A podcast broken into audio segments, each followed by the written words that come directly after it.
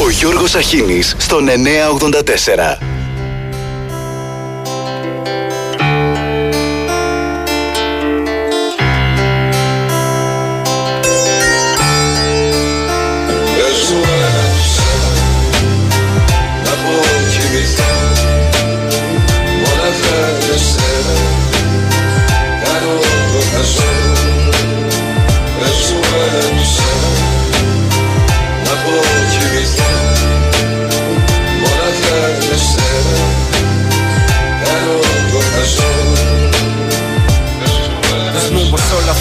Καλά κι ας είναι ψέμα. Πως είναι κύκλος όχι ευθεία και δεν έχει κάπου τέρμα. Σκοτεινιασε η μέρα από το απόγευμα Για μένα τα εγώ Όλοι μιλάνε για σένα Μα εγώ είμαι το το τα χείλη σου. Κρέμω με κάτω έχω γκρεμό. Μέσα μου κενό που το γεμίζω με παλμό Δώσε μου λόγο. Κι εγώ θα πάψω να με απειλεί Μετράνε λίγα. Κι όσοι λίγοι μείναν Πάντα θα είναι εκεί με πουλί Πετώ στον ουρανό, κοιτώ τη γη Γυρεύω να σε δω. Μπαγκάσα Μ' ακούω μόνο φωνή μένει απίταλο σε λούπα και μ' αυτό το ροή. Εσύ μιλάς μα είναι τυφλή από μιλιά. Οπότε πως να πούν ζωή Και αν καταφέρουν να το πούν πως να τη δουν. Τα μάτια γίνα γλώσσες στο μυαλό δεν υπακούν. Τόσο που ένιωσα το βλέμμα σου. Αυτή είναι η αλήθεια μου περιμένω το ψέμα σου. Να πω κοιμηθώ Μόναχα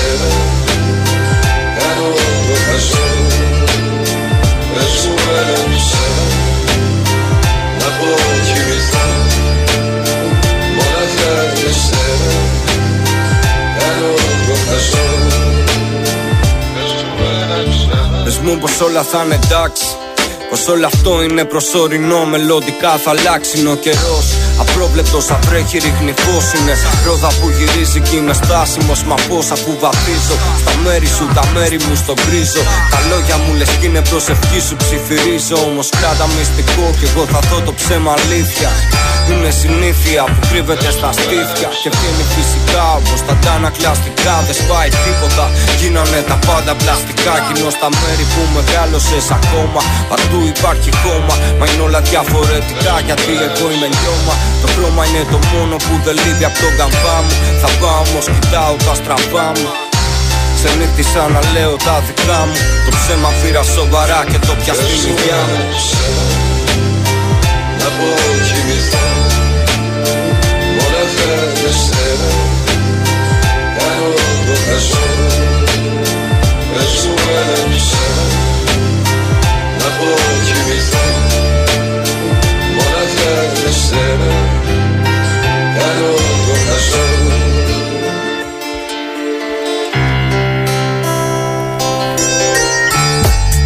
Καλημέρα, καλημέρα, καλή εβδομάδα Δευτέρα 29 Πες μου ένα ψέμα να αποκοιμηθώ. Γιατί ξύνουμε τον πάτο του βαρελιού. Φράση που χρονολογείται στα 1700 Όταν οι άνθρωποι συχνά αναγκάζονταν να αποθηκεύουν κρέατα Και ευπαθή τρόφιμα σε βαρέλια Γεμάτα με αλατισμένο νερό ή άλμη Ο καθηγητής από το Πανεπιστήμιο του Connecticut, ο Κίνσμαν που μελέτησε το γεγονός, έγραφε ότι πολλές οικογένειες απίκων επιβίωσαν τους κρύους χειμώνες διατηρώντας τις προμήθειες κρέατος σε βαρέλια με αλάτι. Με την πάροδο του χρόνου καθώς έτρωγαν το βαρέλι το φαγητό που ήταν αποθηκευμένο εξαφανίζονταν σιγά σιγά. Τελικά όταν οι προμήθειες είχαν σχεδόν τελειώσει αναγκάζονταν να ξύσουν ακόμη και τον πάτο του βαρελιού για να φάνε τα τελευταία υπολείμματα. Όταν λέμε λοιπόν στον πάτο του βαρελιού σημαίνει ότι έχουμε εξαντλήσει όλες τις καλές επιλογές και πλέον θα πρέπει να συμβαστούμε με τις λιγότερο επιθυμητές. Η έσχατη λύση. Η μεταφορική χρήση της φράσης ξεκίνησε στη δεκαετία του 30 στη διάρκεια της μεγάλης αμερικανικής ύφεσης που έγινε παγκόσμια Κανένα πραγματικό βαρέλι δεν εμπλεκόταν, αλλά οι δημοσιογράφοι της εποχής θέλησαν να δείξουν πού είχε φτάσει η ένδια και η απόγνωση εκατομμυρίων ανθρώπων. Στις μέρες μας οι δημοσιογράφοι λένε όταν κινητοποιείται ο κόσμος ότι συνεδριάζουν εκτάκτο στο Μέγαρο Μαξίμου. Η παλιότερη τον 20ο αιώνα καταγεγραμμένη φράση «Ξύνω τον πάτο του βαρελιού» είχε δημοσιευτεί τον Νοέμβριο του 30 στην καλιφορνέζικη εφημερίδα The Chico Enterprise. Όλοι μαθαίνουμε αργά ή γρήγορα ότι τα βαρέλια αυτής της ζωής έχουν όλα πάτους που σύντομα αναγκαζόμαστε να ξύνουμε. Αγρότες στη Γαλλία στους δρόμους. Αγρότες στη Γερμανία, ομοίως. Στην Αυστρία, ομοίως. Στην Ολλανδία, μία από τα ίδια. Στο Βέλγιο, ξανά. Η νέα ΚΑΠ. Το κόστος παραγωγής. Οι πενιχρές επιδοτήσεις. Αγρότες στη Θεσσαλία που είχαν και τον Ντάνιελ. Αγρότες στη Στερεά Ελλάδα. Αγρότες στην Πελοπόννησο Αγρότες στη Μακεδονία Αγρότες στη Φθράκη. Εδώ την τιμή τη σώζουν τα Στερούσια και τα Χανιά. Οι υπόλοιποι κάνουν κυβερνητικό αγροτοσυνδικαλισμό ή δεν έχουν προβλήματα. Κάπως έτσι μπαίνουν και σε θέσεις ο ΠΚΠ και τα λοιπά. Μόνο που εδώ τα πράγματα είναι πιο μπίζλα. Παρά την απογευματινή χθε σύσκεψη στο Μέγαρο Μαξίμου δεν ελήφθη καμία απόφαση Παρότι έχουν αγωνία στην κυβέρνηση για το εύρος και την έκταση και την ένταση των αγροτικών κινητοποιήσεων Εχθές ακούσαμε ρεπόρτερ στο Open που καλύπτει το κυβερνητικό ρεπορτάζ. Περίεργες λέει κινητοποιήσεις στην Ελλάδα γιατί ευθυγραμμίζονται με την υπόλοιπη Ευρώπη. Σόπα Τώρα δεν μένω με Ευρώπη. Δηλαδή ότι η αγροτιά έχει ξεσηκωθεί σε όλη την Ευρώπη διαμαρτυρώμενη για τη βίαιη μετάβαση στην εποχή της νέας ΚΑΠ η οποία φέτος προβλέπει μείωση κατά 20% της ενιαίας βασικής ενίσχυσης είναι περίεργος συντονισμός. Στην Ελλάδα ο Υπουργός Αγροτικής Ανάπτυξης είπε ότι τεχνικά δεν γίνονται νωρίτερα οι αποζημιώσεις διότι οι βασικές διαδικασίες ελέγχονται από την Ευρωπαϊκή Ένωση. Αυτά και για τους πληγέντες στη Θεσσαλία και για τους υπόλοιπους. Οι αγρότες βεβαίως σε όλη την Ευρώπη και στην Ελλάδα αυτή τη φορά δεν τρών σανό, πετάν το βρεγμένο σανό στις πλατείες. Και επειδή χθες το απόγευμα υπήρχε προβληματισμός, από σήμερα τα ξημερώματα οι αγρότες της Ροδόπης άρχισαν να συγκεντρώνονται έξω από την περιφέρεια σε συνέχεια της κινητοποίησης που είχαν την Παρασκευή και ξαφνικά αντίκρισαν, γιατί είναι προβληματισμένη η κυβέρνηση, τέσσερις δημιουργίες των ΜΑΤ και δεκάδες ακροβολισμένους από την ασφάλεια. Έτσι είναι και αυτά θα βρουν μπροστά τους. Καλημέρα σε όλους, καλημέρα στη φίλη μου την Μαρία. Μου στέλνει την είδηση. Τουρκικό πολιατρίο την ίδια ώρα ιδρύεται από εταιρεία υγείας με έδρα την Κωνσταντινούπολη στην Αλεξανδρούπολη. Με, μετά τη διακήρυξη των Αθηνών έρχονται κι άλλα μου λέει η Μαρία. Ένα παράρτημα ας πούμε τουρκικού πανεπιστημίου στην Κομωτινή στην Ξάνθη. Αυτή η περιβόητη επιτροπή της Θράκης του Ελληνικού Κοινοβουλίου τι ακριβώς λέει κάνει κοιμάται; Κοιμάται και ονειρεύεται. Ο Θίασος που διαφεντεύει τη χώρα προχωρά κάθεκτος μετά την ιδιωτικοποίηση της οικονομίας στην ιδιωτικοποίηση της ίδιας κοινωνίας και τα τελευταία οχυρά κοινωνικών υπηρεσιών, υγεία και παιδεία είναι έτοιμα να συνθλιβούν. Από τη μία ιδιωτικοποίηση της υγείας δεν είναι μόνο οι Τούρκοι, θα έρθουν πολλοί. Και από την άλλη το άλλο βασικό κοινωνικό αγαθό, η ιδιωτικοποίηση παιδείας. Αγαθά που καλύπτουν βασικές ανθρώπινες ανάγκες κανονικά πρέπει να είναι υπεράνω αγώνας δηλαδή του πληστηριασμού των σχετικών υπηρεσιών με βάση το πορτοφόλι και να θεωρούνται απόλυτα αγαθά στα οποία έχει δικαίωμα χωρίς διακρίσεις κάθε πολίτης μιας χώρας. Εδώ δεν υπάρχουν ατομικά δικαιώματα που είναι και συλλογικά. Ιδάλω δεν μιλάμε για κοινωνία, αλλά για ζούγκλα της αγοράς που παριστάνει την κοινωνία.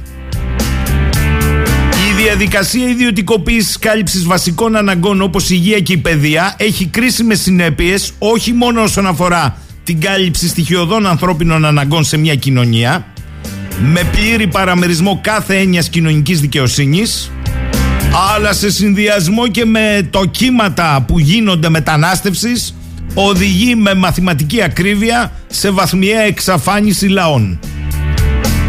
Με άλλα λόγια, δημόσια υγεία και δημόσια παιδεία δεν αντιπροσωπεύουν απλά κάποιες νίκες αλλά αναγκαίες προϋποθέσεις για την αναπαραγωγή της ίδιας κοινωνίας στην οποία θεμελιώνεται ένας συγκεκριμένος λαός ανατόπο. Αν δηλαδή τα έχουμε ξεχάσει τα στοιχειώδη στην κοινωνιολογία. Η σημερινή παγκοσμιοποίηση οικονομίας δεν συνοδεύεται και από ανάλογη παγκοσμιοποίηση κουλτούρας. Έχουμε την επικράτηση αγγλοσαξονικής που δεν είναι συμπτωματική ούτε άσχετη βέβαια με την αντίστοιχη επικράτηση του χάους της ελεύθερης αγοράς. Και οι συνέπειες μεταφράζονται και δημογραφικά. Καλημέρα φίλε Τάσο. Μου λέει πες κάτι για τον κύριο με την κουζίνα Την κοινωνική Τη ΜΚΟ Και το μαύρο χρήμα. Να σου πω αφού η αρχή καταπολέμησης νομοποίησης εσόδων Από εγκληματικές δραστηριότητες πήρε φόρα Μία είναι η Κιβωτός Μία είναι ο Πολυχρονόπουλος θα έλεγα να μας πει και κάτι για τα εμπόρια ναρκωτικών και το λαθρεμπόριο καυσίμων. Γιατί εκεί ακριβή στα πίτουρα φθηνεί στο στάρι. Να μην σου θυμίσω ότι για τον Ουρουάν έχουν περάσει 12 χρόνια. Οι μάρτυρες αποδημούν εις κύριον. Δικαστές παρετούνται, αλλά δίκες δεν προχωράνε επί της ουσίας. Και όπως έγραψε ο Πιτσιρίκος, το θέμα στην Ελλάδα δεν είναι να ταΐζεις πολλούς ανθρώπους, αλλά να ταΐζεις τους σωστούς ανθρώπους. Για να μην έχετε καμία αμφιβολία, ήρθε και η κατεπίγουσα προκαταρκτική εξέταση για τις καταλήψεις στα πανεπιστήμια, διότι η δικαιοσύνη τα έχει λύσει όλα τα άλλα, αυτεπάγγελτα, οπότε τώρα πρέπει να δει γιατί τα παιδιά μας κάνουν καταλήψεις στα πανεπιστήμια. Το άλλο με την παραβίαση βιασμό του συντάγματος και το άρθρο 16 πέρα βρέχει. Όλα είναι καλά, είναι Δευτέρα.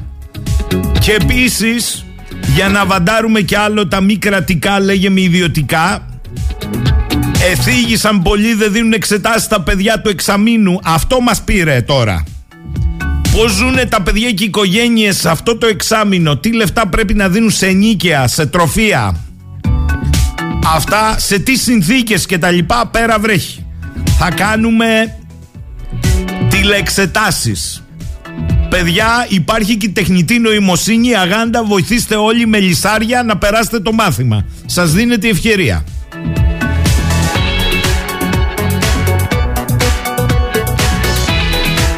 Καλημέρα Δημήτρη μου, καλημέρα. Πράγματι, ο Υπουργός Επικρατείας ο Βορύδη την Παρασκευή ήταν στην πίτα της Νόδε Ηρακλείου με θερμότατη υποδοχή αλλά δεν έδωσε καμία εξήγηση πώς υποχρέωσε τον Πρωθυπουργό να παραβεί το Σύνταγμα, τον κανονισμό της Βουλής και την πολιτική τάξη, διατηρώντας τον στο Υπουργικό Συμβούλιο ενώ διαφωνεί με την κυβερνητική πολιτική. Διότι ο Υπουργός δεν είπε τίποτα πώς την ημέρα της ψηφοφορίας του νόμου θα ντυφθεί βουλευτής και θα απέχει όπως του είπε και ο Πρωθυπουργός να πράξει. Απλά μείναμε στο πώς επικοινωνιακά αυτό θα νομοποιηθεί. Έλα όμως που έχουν εκτεθεί όλοι μαζί.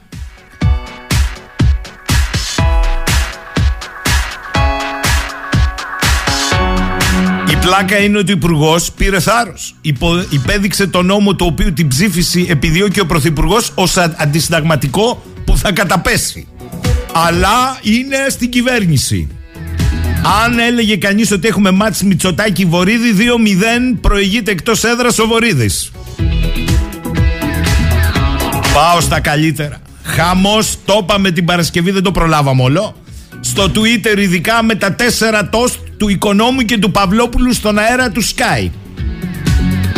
Έγινε χαμός Να το ξαναθυμηθούμε, Νίκο, την Παρασκευή, ίσα που το προλάβαμε. Πάμε καθημερινότητα έχει γονατίσει. Δηλαδή πια είχα πάει στο μάρκετ πριν τρεις μέρες και ακούω μια κυρία δίπλα λέει τέσσερις φέτες ζαμπόν, τέσσερις φέτες για το στενό, ναι, ναι. Ε, τυρί. Τέσσερις φέτες. Δηλαδή σε δύο μέρες. Τέσσερα τόστ θα φτιάξει. Πρέπει να πάρει δέκα φέτες να τις πετάξει μισές. Τέσσερα τόστ, δυο χορτένει η οικογένεια όλοι. Παλιά αυτό έκαναν. Έπαιρναν να βάλει λέει 10-15 φέτες. Τι μισές πέταγε. Ναι. Κάτσε αυτό. Πάνε αυτά. Τελειώσαν αυτά. Είναι πολυτέλεια. Τέσσερις φέτες. γιατί λέει να πάρει δέκα να τις πετάξει. Λοιπόν, με χρειά φωνής αλλά καλομήρα εμφανίστηκε σε τηλεοπτική εκπομπή η Ελληνοαμερικάνα. Δεν ξέρω αν είναι υπαρκτή, αν ήταν fake, αν ήταν σκηνοθετημένο και μας τρόλαρε όλους μαζί αφού μας ευχαρίστησαν για την επιστολική ψήφο που μπορούν από εκεί να ψηφίζουν για μας για να πεινάμε εμείς, λέει, και να μην πεινάνε αυτοί εκεί. Για ακούστε. Καλημέρα, κύριος Παπαδάκης, Τζόρτζο Θωμόπουλος. Τι κάνετε; Ναι, από το Long Island είμαι. Ήθελα να πω φιλιά στη Ελλάδα μας αρχικά και να, να πω ότι εκ μέρους όλων των Ελλήνων εδώ πέρα ότι ευχαριστούμε πολύ για την επιστολική ψήφο που μπορούμε εμείς από εδώ να ψηφίζουμε για εσάς. Ναι, ναι, να πεινάτε εκεί και εμείς να μην πεινάμε εδώ. Ναι, ναι, έμαθα και για τα τόστ. Ναι, ναι, ναι. Θα τα φτιάξει ο Μητσοτάκης, αρκεί εμείς να μην ερχόμαστε εκεί και εσείς να είσαστε εκεί και να πεινάτε. Ευχαριστώ πάρα πολύ. Καλημέρα κύριε Παπαδάκης, καλημέρα. Εάν δεν είναι τρόλ, μας κάνουν πλάκα και οι Ελληνοαμερικάνοι. Δεν πάει αλλιώς, αν δεν είναι τρόλ η ιστορία. Τα όσα ακούστηκαν στο Sky για τα τέσσερα τόστ που είναι αρκετά για μια οικογένεια μεταδίδονταν ταυτόχρονα με τις πληροφορίες για τη μεγάλη χάρη δώρο που μας κάνουν οι Ηνωμένες Πολιτείες εγκρίνοντας το αίτημά μας να πληρώσουμε μέχρι και νέα δις για αεροσκάφη F-35. Ελπίζω να μιλάει ο Υπουργός με κανένα αεροπόρο πρώτης γραμμής για να του υπενθυμίσει, γιατί ξέρει βεβαίως ότι το αεροσκάφος όταν θα πρόκειται για την Τουρκία, μάλλον δεν θα παίρνει μπροστά. Και το συνολικό κόστος αγοράς, μην ξεχάσουμε να υπολογίσουμε και τη συντήρηση. Το τι θα κουβαλάει απάνω του είναι άλλο θέμα. Η επικοινωνιακή όμως διαχείριση ήταν φοβερή. Με συνοπτικές διαδικασίες αφού η Τουρκία ανάγκασε την παγκόσμια κοινότητα να παρακολουθεί το παζάρι που έκανε με ΙΠΑ και Ρωσία, ο Ερντογάν είπε το ναι στην ένταξη Σουηδίας στο ΝΑΤΟ, πήρε από τις Ηνωμένες Πολιτείες αυτά που ζητούσε μεταξύ των οποίων και την αγορά αεροσκαφών F-16 και εξοπλισμό αναβάθμισης συνολικής αξίας 20 δις. Ε, από εκείνη την ώρα στην Ελλάδα άρχισε προσπάθεια διαχείρισης του θέματος και πουλήσαμε το δωράκι, λέει, τι δωράκι το πληρώνουμε, των αεροσκαφών F-35.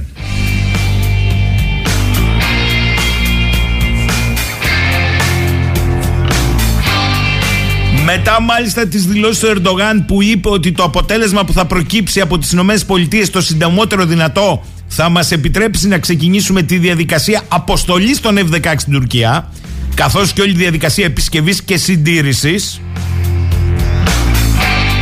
έπρεπε να ρεφαριστεί με τα F-35. Αν να πω και μία ανάλυση ότι τα F-16 αυτοί τα αναβαθμισμένα τα πάρουν λίγο πιο μετά από εμάς. Γιατί εμείς ήδη τα έχουμε τα F-16 τα αναβαθμισμένα, όχι όλα. Αυτοί όλα, εμείς όχι όλα, αλλά τα έχουμε πιο γρήγορα. Το ότι έχουν αμυντική βιομηχανία 40.000 κόσμο δεν μας λέει τίποτα πόσο γρήγορα μπορούν να τα κάνουν. Εν πάση περιπτώσει η είδηση έπαιξε παντού, απαράλλαχτη και ίδια και μάλιστα με τίτλους ότι η Αθήνα παίρνει εξοπλιστικό πρόγραμμα Μαμούθ με τα F-35 και άλλα όπλα.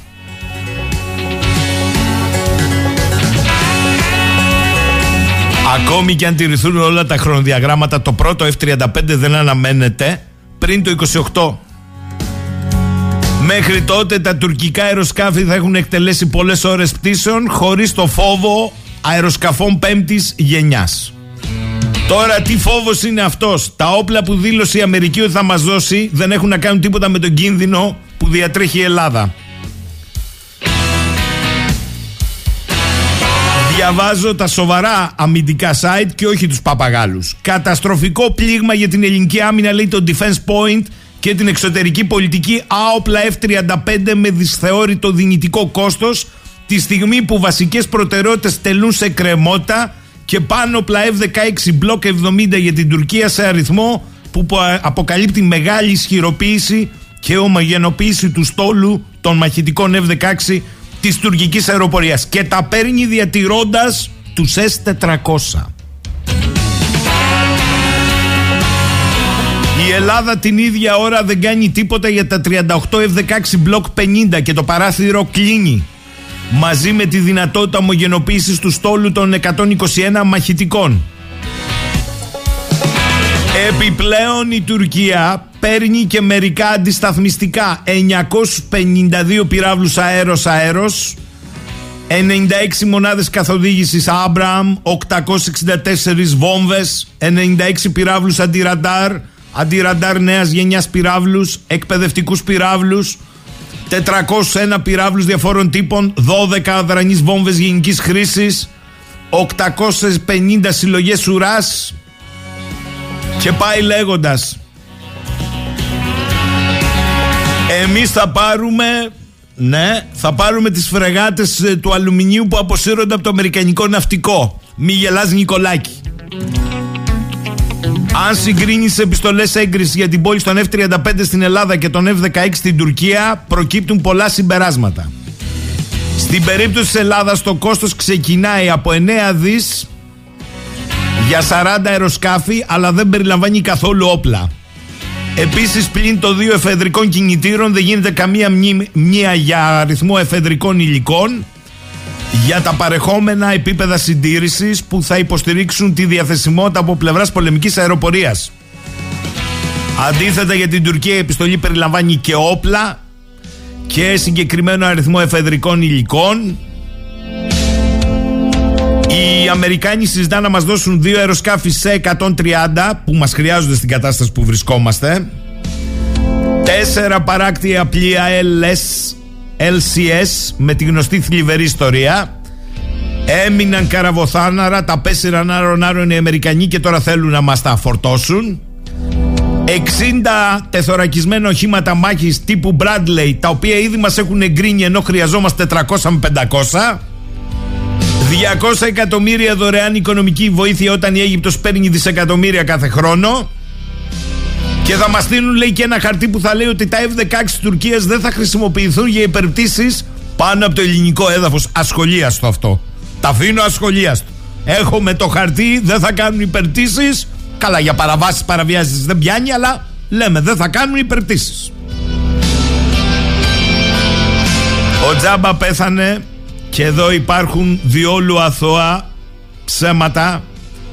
Και θα το πω η αντιπολίτευση κοιμάται τον ύπνο του δικαίου μακρά μακρά όλοι. Άιντε να ξέρεις το κουκουέ οι υπόλοιποι δεν μιλούν δεν λαλούν και ασχολούνται με άλλα. Μεγάλη ιστορική σημασίας η αίτηση προσωρινών μέτρων και η απόφαση που έλαβε το Διεθνές Δικαστήριο της Χάγης εναντίον του Ισραήλ μετά από προσφυγή της Νοτιού Αφρικής. Ό,τι και να λέει το Ισραήλ που γράφει στα πελέ του βέβαια και συνεχίζει η ουσία είναι ότι είναι ιστορική στιγμή. Υπάρχει διεθνής καταδίκη αρέσει δεν αρέσει. Και τώρα οι παπαγάλοι το γυρίσαν αλλιώς. Παρά τις αντιδράσεις που υπάρχουν η Παπαγαλία πάει σύννεφο ότι μέλη του ΟΕ, ΟΗΕ μετήχαν στην τρομοκρατική επίθεση της Χαμάς. Αυτό είναι το συμπέρασμα μετά την απόφαση του Διεθνούς Δικαστηρίου της Χάγης.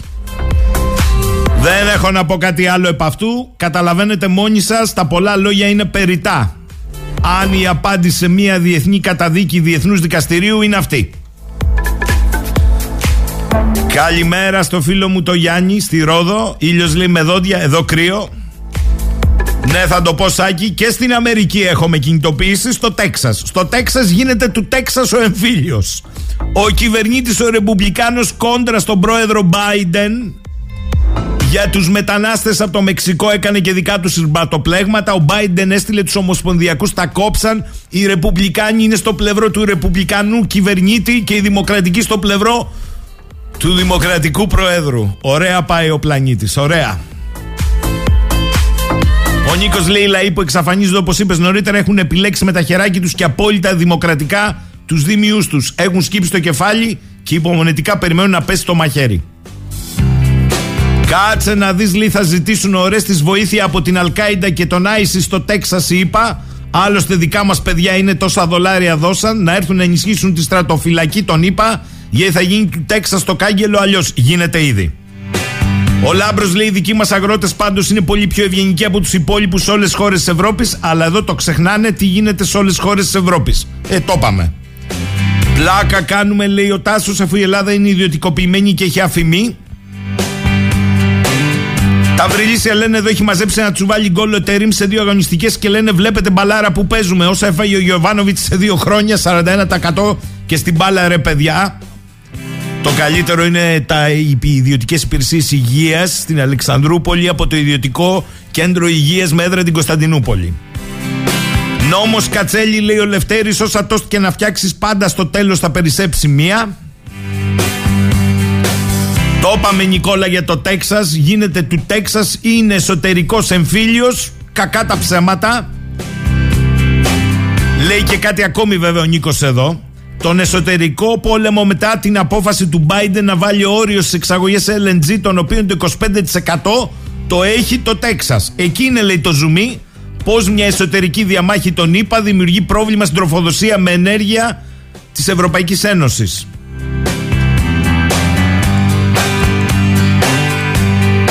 Εμείς μάλλον θα δώσουμε, λέει ο Νίκος, και τους S300 και τα Τόρμι 1 στην Ουκρανία. Είναι μέσα στο έγγραφο του Μπλίγκεν να δώσουμε και άλλα όπλα.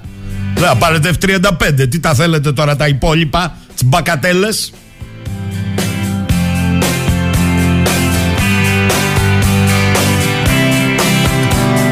Γιατί λέει ο Τάσος τα F16 πετάνε άμα δεν ρωτήσουν την πρεσβεία τον είπα.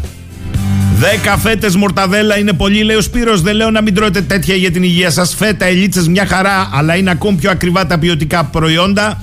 Μυζήθρα σήμερα, ελιές, λάδι κτλ. Πρέπει να έχεις θείο στην Κορώνη ή στην Κρήτη. Τόσο μπροστά έχουμε πάει με την Ευρωπαϊκή Ένωση. Καλημέρα, λέει ο Θάνος. Πώς γίνεται η Φιλανδία να παίρνει 64 F-35 πλήρως εξοπλισμένα με περίπου 9 δις και εμείς μόνο 40 χωρίς όπλα από το λάκ της Φιλανδίας. Θάνο μου, γιατί έχετε τον κακό Ρώσο απέναντι; Ενώ εμείς τα πήραμε για τους Τούρκους. Κατάλαβες τώρα. Ο Πέτρος λέει: Κάτσε, μην πάμε προς ενίσχυση των Ηνωμένων Πολιτειών μαζί με Τουρκία με τα αεροσκάφη στο Τέξας. Όπως πήγαμε Κορέα, Βόρεια Αμερική εναντίον Νότιος Αμερικής. Είναι κομμούνια στο Τέξας. Καλημέρα στο Λεωνίδα στα Γιάννητσά. Η Κάρμεν λέει: Δεν θα πάψει το πολιτικό κατεστημένο να μας απογοητεύει καθημερινά, ούτε τα κανάλια να ρηπαίνουν τα ότα μας με τους παπαγάλους. Καλημέρα Σύννεφα ΕΠΑΕ στην Ελάτια. Ω, 10 και 37. Χαμός με τους αγρότες. Έδωσε συνέντευξη ο Υπουργός Αγροτικής Ανάπτυξης στη Δημοτική Ραδιοφωνία της Λάρισας. Λοιπόν, ενώ φούλοι μηχανές και σας έχω πει τι γίνεται και πανευρωπαϊκά, διαβάζω εδώ. Οι πόρτες μας είναι ανοιχτές για να συνεχίσουμε το διάλογο με τους αγρότες. Οι αγρότες βγαίνουν στους δρόμους, λέει ο Υπουργός, γιατί η κλιματική κρίση έχει προκαλέσει μεγάλη αναστάτωση, αγωνία και ανασφάλεια.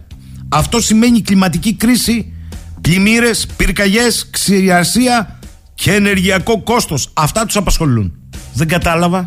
Οι αγρότες βγαίνουν για την κλιματική κρίση. Σοβαρά.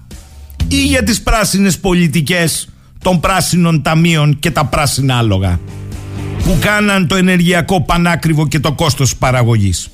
Και με συγχωρείτε, οι πλημμύρες και οι πυρκαγιές στη Θεσσαλία, οι πλημμύρες ήταν συνέπεια της κλιματικής κρίσης. Σοβαρά.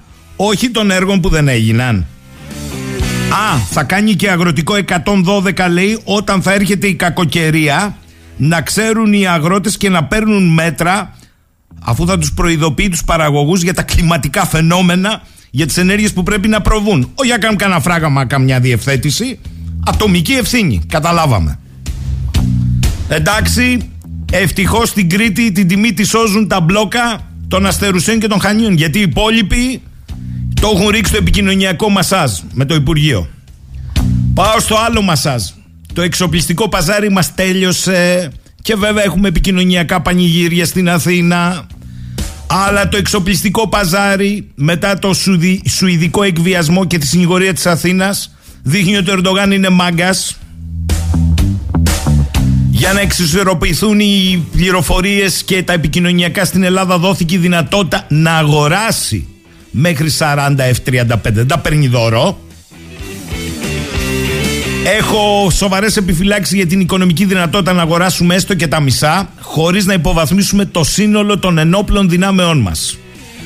Αλλά έστειλε δύο επιστολές στο State Department με τη μία ενημέρωση ότι εγκρίνει την πώληση μαχητικών F-16 όπλων και ηλεκτρονικών συστημάτων προς την Τουρκία, με την άλλη ότι εγκρίνει πώληση αεροσκαφών F-35 στην Ελλάδα.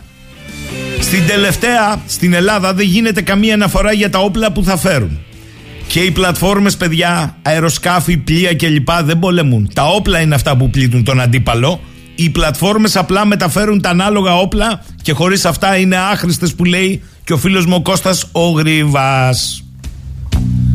Επιπλέον μας ενημερώνουν για την πρόθεση να μας δώσουν πλεονάζον αμυντικό υλικό. Ούτε εδώ αναφέρονται σε όπλα, παρά μόνο σε πλατφόρμες σαν τις αλουμινοφρεγάτες που αυτοί έχουν αποσύρει. Το σημαντικό όμως είναι ποια συστήματα παίρνει η χώρα μας σε σχέση με αυτά που παίρνει η αντίπαλη Τουρκία και την ίδια ώρα υποχρέωση της χώρας να συνδράμει περαιτέρω στην Ουκρανία. Δεν θα πω περισσότερα. Θα πάω σε έναν από τους εγκυρότερους στρατιωτικούς αμυντικούς αναλυτές, επικεφαλής του Military GR, τον Πάρη τον Καρβουνόπουλο. Του οποίου πάρει τους έρνουν τα εξαμάξεις επειδή τι να κάνουμε, είναι δίστροπος και δεν καταπίνει την καραμέλα χρόνια. Καλημέρα Πάρη. Καλημέρα Γιώργο, καλημέρα. Νικάμε. Πάντα, κοίταξε, ε, από όσα ανακοινώθηκαν, προκύπτει ένα μεγάλο ερώτημα που πρέπει κάποια στιγμή να απαντηθεί. Συνεχίζει η χώρα να εξοπλίζεται έχοντας ως νούμερο ένα απειλή την Τουρκία ή έχοντας στο μυαλό της κάτι άλλο; Γιατί εγώ αυτό καταλαβαίνω από, τα, από τους εξοπλισμούς που ανακοινώνονται, ότι δεν έχουμε ως νούμερο ένα απειλή μας στην Τουρκία, αλλά τις απειλές που ε, καθορίζει το ΝΑΤΟ. Και για να εξηγηθώ, ε, για το F-35, το οποίο, για το οποίο έχει γίνει πολλής λόγος εδώ και πολύ καιρό, έχουν βγει αεροπόροι, όχι δημοσιογράφοι, αεροπόροι και έχουν πει ότι αυτό το αεροσκάφος δεν θα πάρει μπροστά αν χρειαστεί να το χρησιμοποιήσουμε εναντίον της Τουρκίας. Είναι έτσι φτιαγμένο το λογισμικό του, είναι έτσι η φιλοσοφία του, τα κεντρικά και όλα αυτά τα, τα περιβόητα που λένε ως ατάκε ε, για να εντυπωσιάζεται και ο κόσμος, δεν θα σου επιτρέψουν να το χρησιμοποιήσεις όπως θες, εκεί που θες. Άρα το πρώτο ερώτημα είναι γιατί τέτοια πρεμούρα για το F-35 το οποίο να υπενθυμίσω ότι έχει απορριφθεί από την Ελλάδα τρεις φορές. Την τελευταία φορά το απέρριψε ο κ. Μεϊμαράκης. Λοιπόν, ε, επιπλέον βέβαια υπάρχει το θέμα του, του κόστους όχι μόνο της αγοράς ε, αλλά υπάρχει και ένα τεράστιο κόστος Και αν σε αυτό το κόστος προσθέσουμε και το κόστος συντήρησης για τα Ραφάλ, τα νούμερα δεν βγαίνουν. Δεν υπάρχει άλλη χώρα στο ΝΑΤΟ, δεν υπάρχει άλλη χώρα στην Ευρώπη, δεν υπάρχει άλλη χώρα στη Δύση που να έχει ένα τύπο αεροσκάφους που προσεγγίζει την πέμπτη γενιά, όπως είναι το Ραφάλ, και το F-35 που είναι πέμπτη γενιά. Πώς θα τα βγάλει πέρα η ελληνική κυβέρνηση ή οι ελληνικές κυβερνήσεις που θα ακολουθήσουν με τη συντήρηση αυτών των uh, δύο τύπων, ουδής μας έχει απαντήσει. Μια εκτίμηση που μπορούμε να κάνουμε είναι ότι θα ζήσουμε ξανά την απαξίωση των uh, Ραφάλ, όπως ζήσαμε την απαξίωση των Μοιράζ, αλλά εδώ υπάρχει ένα άλλο ζήτημα. Τα σοβαρά όπλα που πολύ σωστά επεσήμανε ότι η όλη η ιστορία για μια χώρα είναι τι όπλα έχει, όχι πλατφόρμες. Τα σοβαρά όπλα, τα μοναδικά σοβαρά όπλα που διαθέτει η Ελλάδα στο εναέριο στόλο της, καλός, κακός, Μας αρέσει, δεν μας αρέσει, τα πετάνε τα μοιράζ και τα ραφάλ. Mm-hmm.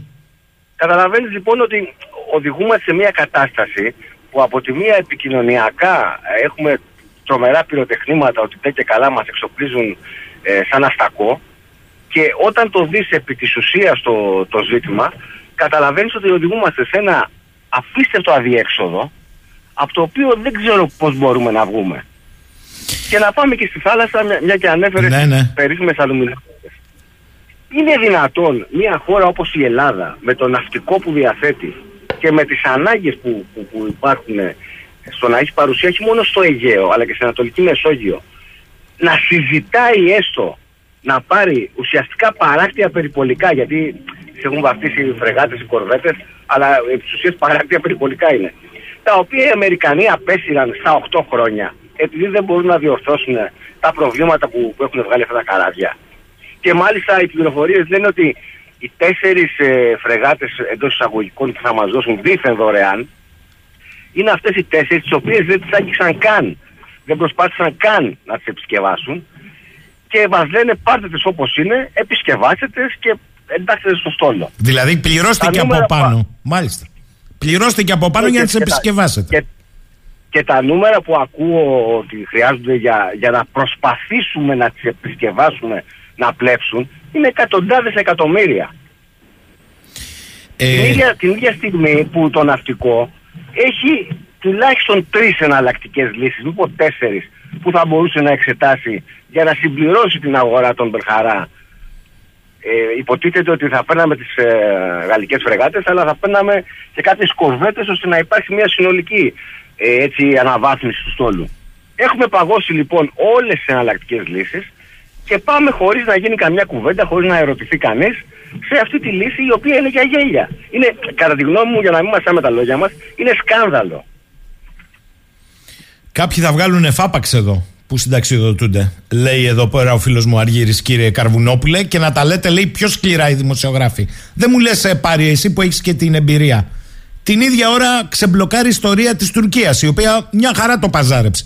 Ναι, αλλά εδώ παίρνει εκτός από τα F-16 και να θυμίσω ότι έχει αμυντική βιομηχανία και κόσμο να δουλεύει.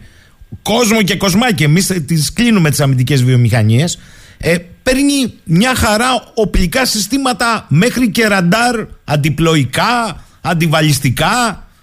Ε; Ε, η, η Τουρκία, επειδή, ε, κοίταξε, το, το, το, παραμύθι που διακινείται αυτές τις ημέρες είναι ασύλληπτο.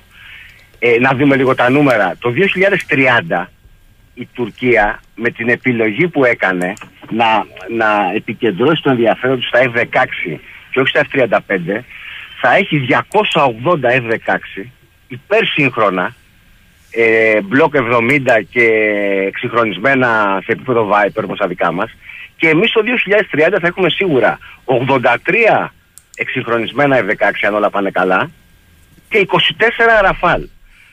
Ποιος έχει τον καλύτερο αεροπορικό στόλο γιατί θα τρελαθούμε. Και εδώ ε, υπάρχει υποψία πλέον, η βάσιμη υποψία από κάποιους ε, αναλυτές το βράδυ θα έχουμε στο, στο Military Channel τον κύριο Καραβίδα, έναν πιλότο Top Gun, ο οποίος λέει πολλά ενδιαφέροντα. Και ανάμεσα σε αυτά που λέει είναι ότι μήπως ο Ερντογάν προσπάθησε να πάρει κάποιες βιομηχανικές επιστροφές για το F-35, δεν του βγήκε το έργο και αποφάσισε να φτιάξει μια πολύ έτσι ισχυρή βάση στον αεροπορικό του στόλο, με αυτά τα 280 αεροσκάφη που σου ανέφερα, και όταν θα αλλάξει η κατάσταση, όποτε αλλάξει ε, σε σχέση με τις ε, σχέσεις που έχει η Τουρκία με την Αμερική βλέπει και το θέμα των F-35. Δηλαδή μήπως δεν τον έκαιγε τόσο πολύ το θέμα των F-35 όσο εμείς πιστεύαμε. Αλλά τα νούμερα είναι αμήλικτα. Λέμε ότι ε, προσπαθούμε να εξοπλίσουμε τη χώρα, αλλά μόνο αυτό δεν προκύπτει από την οργανωτικότητα. Και το, το χειρότερο ξέρεις ποιο είναι, ότι τα έχουμε ξαναζήσει αυτά τα πράγματα.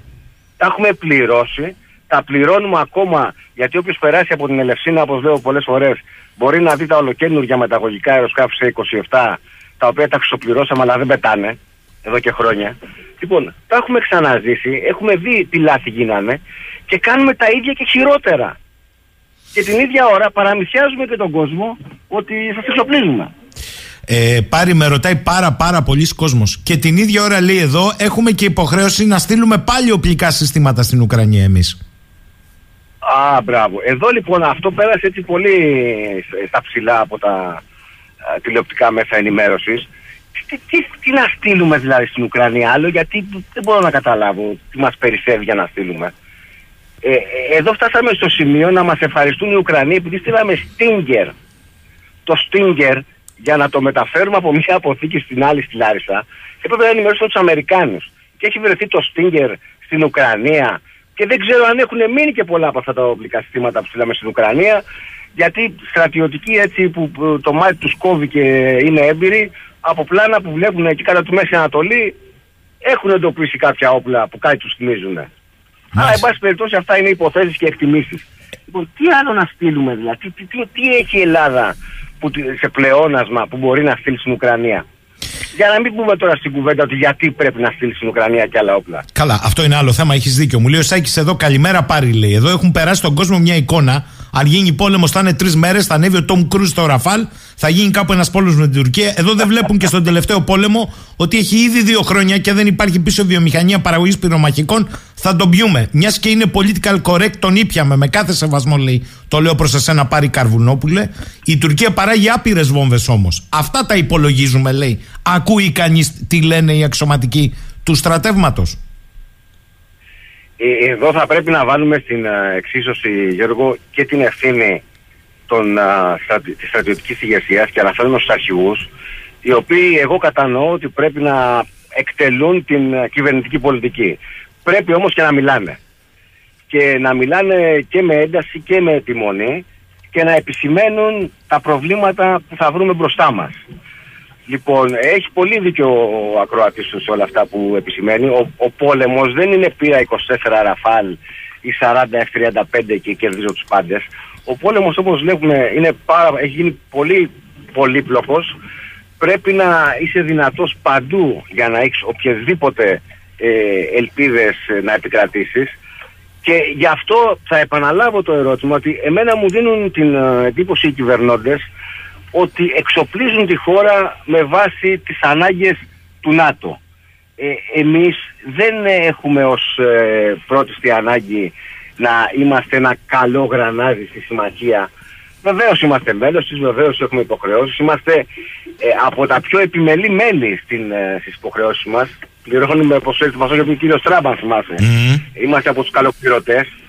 Ε, αυτό που προέχει όμως είναι το εθνικό μας συμφέρον και η εθνική μας ανάγκη. Και θα επαναλάβω ότι οι εξοπλισμοί που έχουν ανακοινωθεί δεν εξυπηρετούν τις εθνικές ανάγκες. Λέει... Αρέσει δεν αρέσει. Λέει εδώ ο φίλος ο Βασίλης Κόντρα. Κύριε Καρβουνόπουλε, μήπως σας πονάει και εσάς και τον κύριο Σαχίνη ότι η χώρα υπερεξοπλίζεται με μαχητικό αεροσκάφος πέμπτης γενιάς F-35 και σας έχει ταπώσει αυτή η κυβέρνηση; Ναι, ε, κοι- κοιτάξτε, θα απαντήσω στο εξής. Μ' αρέσει πάρα πολύ και εμένα, ας πούμε, το Range Rover, το Jeep, αλλά και να μου δίναν τα λεφτά να τα αγοράσω, δεν μπορώ να το συντηρήσω, κυριέ μου. Άρα λοιπόν, επειδή έχετε ξαναπληρώσει οπλικά συστήματα και, ξαγο... και συνεχίζετε και τα πληρώνετε, τα οποία δεν μπορείτε να χρησιμοποιήσετε, είναι καθυλωμένα στα αεροδρόμια, καλό θα είναι να το ξανασκεφτείτε. Ο φίλος ο Αργύρης μου λέει εδώ, κύριε Καρβουνόπουλε, έχουμε πάρει χαμπάρι τι δύναμη πυρός αποκτά με τη βοήθεια αυτή η Τουρκία, γιατί εκεί είναι το ζουμί. Και ακούει κανείς ανθρώπους, λέει, σαν το γρίβα, με απλά συστήματα πιο φθηνά, πώς θα μπορούσες να κάνεις αδιαπέραστο τον νησιωτικό χώρο. Και έρχεται και ο φίλος ο Λευτέρης και λέει, Καλά λέει κύριε Καρβουνόπουλε, εδώ μας λένε ότι θα πάει μια επιστολή στο Κογκρέσο να μην τα χρησιμοποιεί για υπερπτήσεις, λες και οι παραβάσεις και οι παραβιάσεις δεν είναι θέμα, η Τουρκία. Και την ίδια ώρα ο Ερντογάν από τη Σμύρνη μας είπε ότι δεν αρκεί το ότι μας πετάξαν στη θάλασσα, πρέπει να κάνουν κι άλλα. Ε, θα έχει πολύ ενδιαφέρον να δούμε πώς θα ελέγχονται τα τουρκικά F-16. Ποιο, δηλαδή, όποιο μπαίνει στο Αιγαίο, πώς θα το ελέγχουμε ακριβώς αν είναι από αυτά που εγκρίθηκαν από την, από την Ουάσιγκτον ή όχι. Αλλά, εν πάση περιπτώσει, κοιτάξτε, να δείτε, το, το, το βασικό με την Τουρκία είναι ότι ε, έχει καταφέρει, έχει κατορθώσει και έχει φτιάξει μια αμυντική βιομηχανία ε, ικανοποιώντας, λένε οι εκτιμήσεις, το 80% των αναγκών της ε, σε, σε πυρομαχικά και αυτό αφορά και τον αεροπορικό της ε, στόλο και το, και το επισημώνω, ε, επισημαίνω αυτό γιατί ε, βλέπουμε πολλούς έτσι ε, τηλεοπτικούς ε, αναλυτές και αποστρατούς να παρουσιάζουν κάποιες φορές μια εικόνα της τουρκικής πολεμικής αεροπορίας ε, σχεδόν διαλυμένης. Εγώ βλέπω ότι η Τουρκία, γιατί δεν είναι μόνο το, το Αιγαίο, δεν ξεχνάμε κάτι, η Τουρκία ε, κάνει στο βόρειο Ιράκ ε, επιθέσεις ε, εξοντώνοντας Κούρδους και ουδής μιλάει. Ε, εξοντώνει τους Κούρδους χρησιμοποιώντας F-16. Σωστό. Το ότι δεν μιλάει κανένας από τη διεθνή κοινότητα είναι ένα άλλο ζήτημα και ένα άλλο ερώτημα. Ε, εν πάση περιπτώσει, εγώ κατανοώ ότι ένα μέρος τη κοινής γνώμης, δικαιολογημένα με όλη αυτή την προπαγάνδα που έχει υπάρξει, έχει αρχίσει να πιστεύει ότι πραγματικά έχουμε γίνει μια στρατιωτική υπερδύναμη στην Ανατολική Μεσόγειο. Δυστυχώς, μακάρι να διαψευστώ και εγώ και εσύ, Γιώργο, αυτό θα είναι το, το μικρότερο κακό που μπορεί να συμβεί. Ε, αυτά που έρχονται στις ε, ένοπλες δυνάμεις δεν θα είναι καθόλου ευχάριστα και το εξοπλιστικό πρόγραμμα που ανακοίνωσε με τόσο θριαμβευτικό τρόπο ο κ. Μητσοτάκης θα μας απασχολεί για πάρα πολλά χρόνια και όχι για καλό. Μου λέει εδώ άλλος φίλος, το State Department, κύριε Καρβουνόπουλε, αδειοδότησε όχι μόνο την πώληση 40 νέας κατασκευής μαχητικών F-16 ε, Viper, αλλά και τον εξοχρονισμό άλλων 79 που βρίσκονται ήδη στην υπηρεσία της τουρκικής πολεμικής αεροπορίας, στο ίδιο επίπεδο, αλλά και τον εξοπλισμό τους με σύγχρονα ολοκληρωμένα συστήματα αυτοπροστασίας και ηλεκτρονικού πολέμου. Και εμείς χάνουμε την ευκαιρία αναβάθμισης των F-16 50 μπλοκ. Ακριβώς. Εμείς καταρχήν θα πρέπει να πω τώρα για να απαντήσω και στον προηγούμενο Ναι, ναι. κύριο, ο οποίος είπε ότι έχουμε ενοχληθεί από την ε, επιτυχία της κυβέρνησης Μητσοτάκη. Από το, 1000 από το 2018 γράφουμε ότι στον εξυγχρονισμό των δικό μας Viper υπάρχει τεράστιο θέμα συνεργασίας του ραντάρ με το σύστημα αυτοπροστασίας. Το τι έχω ακούσει, Γιώργο, δεν μπορώ να σου περιγράψω. Μέχρι που χθες η Κυριακάτικη Καθημερινή, δεν είναι νομίζω αντιπολιτευόμενη εφημερίδα, παραδέχτηκε ότι υπάρχει πρόβλημα στη συνεργασία του συστήματος αυτοπροστασία με το ραντάρ.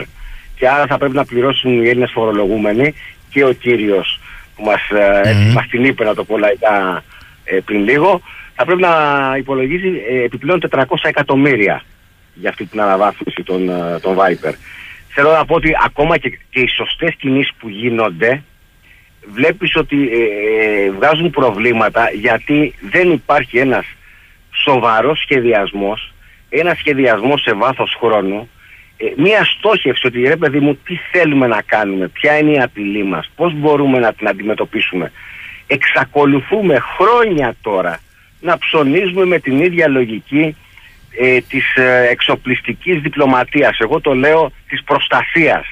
Να δώσω κάτι στους Αμερικάνους, να δώσω κάτι στους Γάλλους, να δώσω κάτι στον ένα, κάτι στον άλλον, να, ε, να έχω κάποιον υποτίθεται να μου χτυπήσει την πλάτη όταν θα έρθουν τα δύσκολα. Δεν έχει δουλέψει ποτέ αυτό. Ποτέ. Και όμως όλες οι κυβερνήσεις, η σημερινή δε έχει ξεπεράσει κάθε όριο, εξακολουθούν και ψωνίζουν εξοπλισμούς με την ίδια πρακτική, με την ίδια λογική. Ε, Αποτέλεσμα ναι. και λεφτά δίνουμε και ένοπλες δυνάμεις όπως τις θέλουμε δεν έχουμε. Μου λέει ο Δημήτρης εδώ, γιατί κύριε Καρβουνόπουλε, λέει, βλέπετε κανένα κόμμα πλην κουκουέ της αντιπολίτευσης να φωνάζει πέρα από τη χρηστικότητα για τον ΝΑΤΟ και για την Τουρκία, για όλα αυτά; Όλοι ψάχνονται με τα επικοινωνιακά που γίνονται. Είναι δυνατόν, λέει, να μην υπάρχει ένας σχεδιασμός ακόμη και στα κόμματα της αντιπολίτευσης; Συμφωνώ, απολύτως έχει απόλυτο δίκιο. Εγώ θα, θα βάλω και το κουκουέ στην ίδια κατηγορία γιατί το να βγάζεις μια ανακοίνωση και να μιλάς ε, για τον ΝΑΤΟ κτλ. δεν αρκεί. Ε, εγώ δεν έχω δει κανένα από τα κόμματα της αντιπολίτευσης, έχει δίκιο ο κύριος, να δείχνει μια επιμονή, μια αιμονή σε αυτά τα θέματα και να αναγκάσει την κυβέρνηση να έρθει στη Βουλή να απαντήσει. Να δώσει απαντήσεις συγκεκριμένες.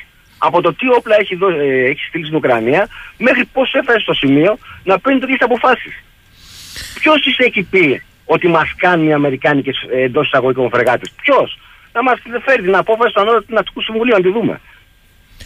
Θέλω πριν κλείσουμε να σε ρωτήσω κατά τη γνώμη σου ποιο είναι το βασικό συμπέρασμα που πρέπει να βγάλει ο Έλληνας πολίτης. Γιατί αυτός πρέπει τελικά να ενημερωθεί πέρα από τις ε, επικοινωνιακές πομφόλιγες μου γράφει κάποιος εδώ και έχει δίκιο. Πολλοί λέει στρατιωτικοί αναλυτές βγήκαν να πανηγυρίσουν για τα F-35 και ούτε ένας δημοσιογράφος στα κεντρικά μέσα δεν τους ρώτησε για ποιον θα πετάνε, με τι θα πετάνε και πού θα πετάνε. Το δικό μου συμπέρασμα εκτίμηση, με όση σημασία μπορεί να έχει, είναι ότι ο, με τον τρόπο που κινούμαστε, ε, δυστυχώς θα οδηγηθούμε να γίνουμε μια νομαρχία της Τουρκίας.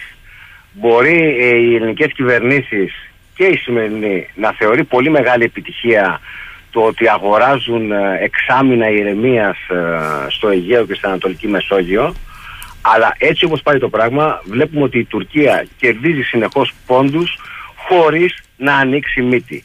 Και όταν ανακοινώνεις τους εξοπλισμούς που ανακοινώνεις επειδή οι Τούρκοι δεν είναι βλάκες καταλαβαίνουν ότι το μήνυμα αποτροπής ε, που στέλνεις δεν είναι τόσο πιστικό. Mm. Αυτό είναι το συμπέρασμά μου. Το να, ε, το να στέλνεις ένα ε, ε, πιστικό μήνυμα αποτροπής στην Τουρκία έχει, έχει συγκεκριμένες πρακτικές. Δεν τις ακολουθούμε εδώ και πάρα πολύ καιρό. Ε, Και αυτό δεν θα μας πείτε καλό. ε, απάντησε και στο φίλο τον Γρηγόρη. Τον καλύπτει, λέει, τον κύριο Καρβουνόπουλο αυτό το χαρτί, δεν το λέει χαρτί, κολόχαρτο το λέει. Ε, στο, α- από το State Department ε, στο Κογκρέσο, όπου θα λένε ότι τα F-16 της Τουρκίας δεν θα χρησιμοποιηθούν για υπερπτήσεις πάνω το ελληνικό χώρο, γιατί λέει παραβάση, η παραβίαση εθνικού εναέριου χώρου δεν είναι παραβίαση πάλι εδάφους. Ε, όχι, δεν, δεν νομίζω ότι κανέναν τον καλύπτει αυτό το, το χαρτί όπως το χαρακτηρίζει ο, ο φίλος μας και εν πάση περιπτώσει όταν έχουμε φτάσει στο σημείο να θεωρούμε επιτυχία ότι δεν θα κάνουν υπέρπιση οι Τούρκοι Εδώ υπάρχει θέμα μέγα. δηλαδή, αν πετάνε τα τουρκικά F-16 μεταξύ 10 ναυτικών μιλίων και 6 είμαστε OK, το έχουμε δεχτεί και αυτό. Και δεν μας το έχουν πει. Ε, καλά. έχουμε, έχουμε ξεχάσει δηλαδή αυτά που χρόνια υποθέτει υπε, υπερασπιζόμαστε. Και αν μου επιτρέπεις να πω μια κουβέντα, επαναλαμβάνω ότι το νούμερο ένα πρόβλημα αυτή τη στιγμή των ενόπλων δυνάμεων δεν είναι ούτε τα F-35 ούτε οι αλουμινότρατες είναι ότι ψάχνουν να βρουν πλήρωμα για την Μπελχαρά και δεν βρίσκουν. Γιατί ο κόσμος φεύγει από τα παράθυρα. Και μην βιαστούμε να κατηγορήσουμε τους στρατιωτικούς, γιατί κάνουν πάρα πολλά χρόνια υπομονή και οι άνθρωποι εκπαιδεύτηκαν για να πολεμάνε. Να πολεμάνε σε πόλεμο κανονικό και όχι να πολεμάνε με την εξαθλίωση. Πάρης, Δεν είναι Καρ... αυτή η δουλειά τους. Πάρης Καρβουνόπουλος, εγώ θέλω να πω ότι όσο υπάρχουν στρατιωτικοί αμυντικοί συντάκτες σαν τον Πάρη, ε, τουλάχιστον δεν θα καταπίνουμε αμάσιτο τον όποιο επικοινωνιακό σανό. Αυτό έχω να πω. Καλημέρα Πάρη, να είσαι καλά. Καλημέρα, να είστε καλά Γιώργο, ευχαριστώ. 11 η ώρα.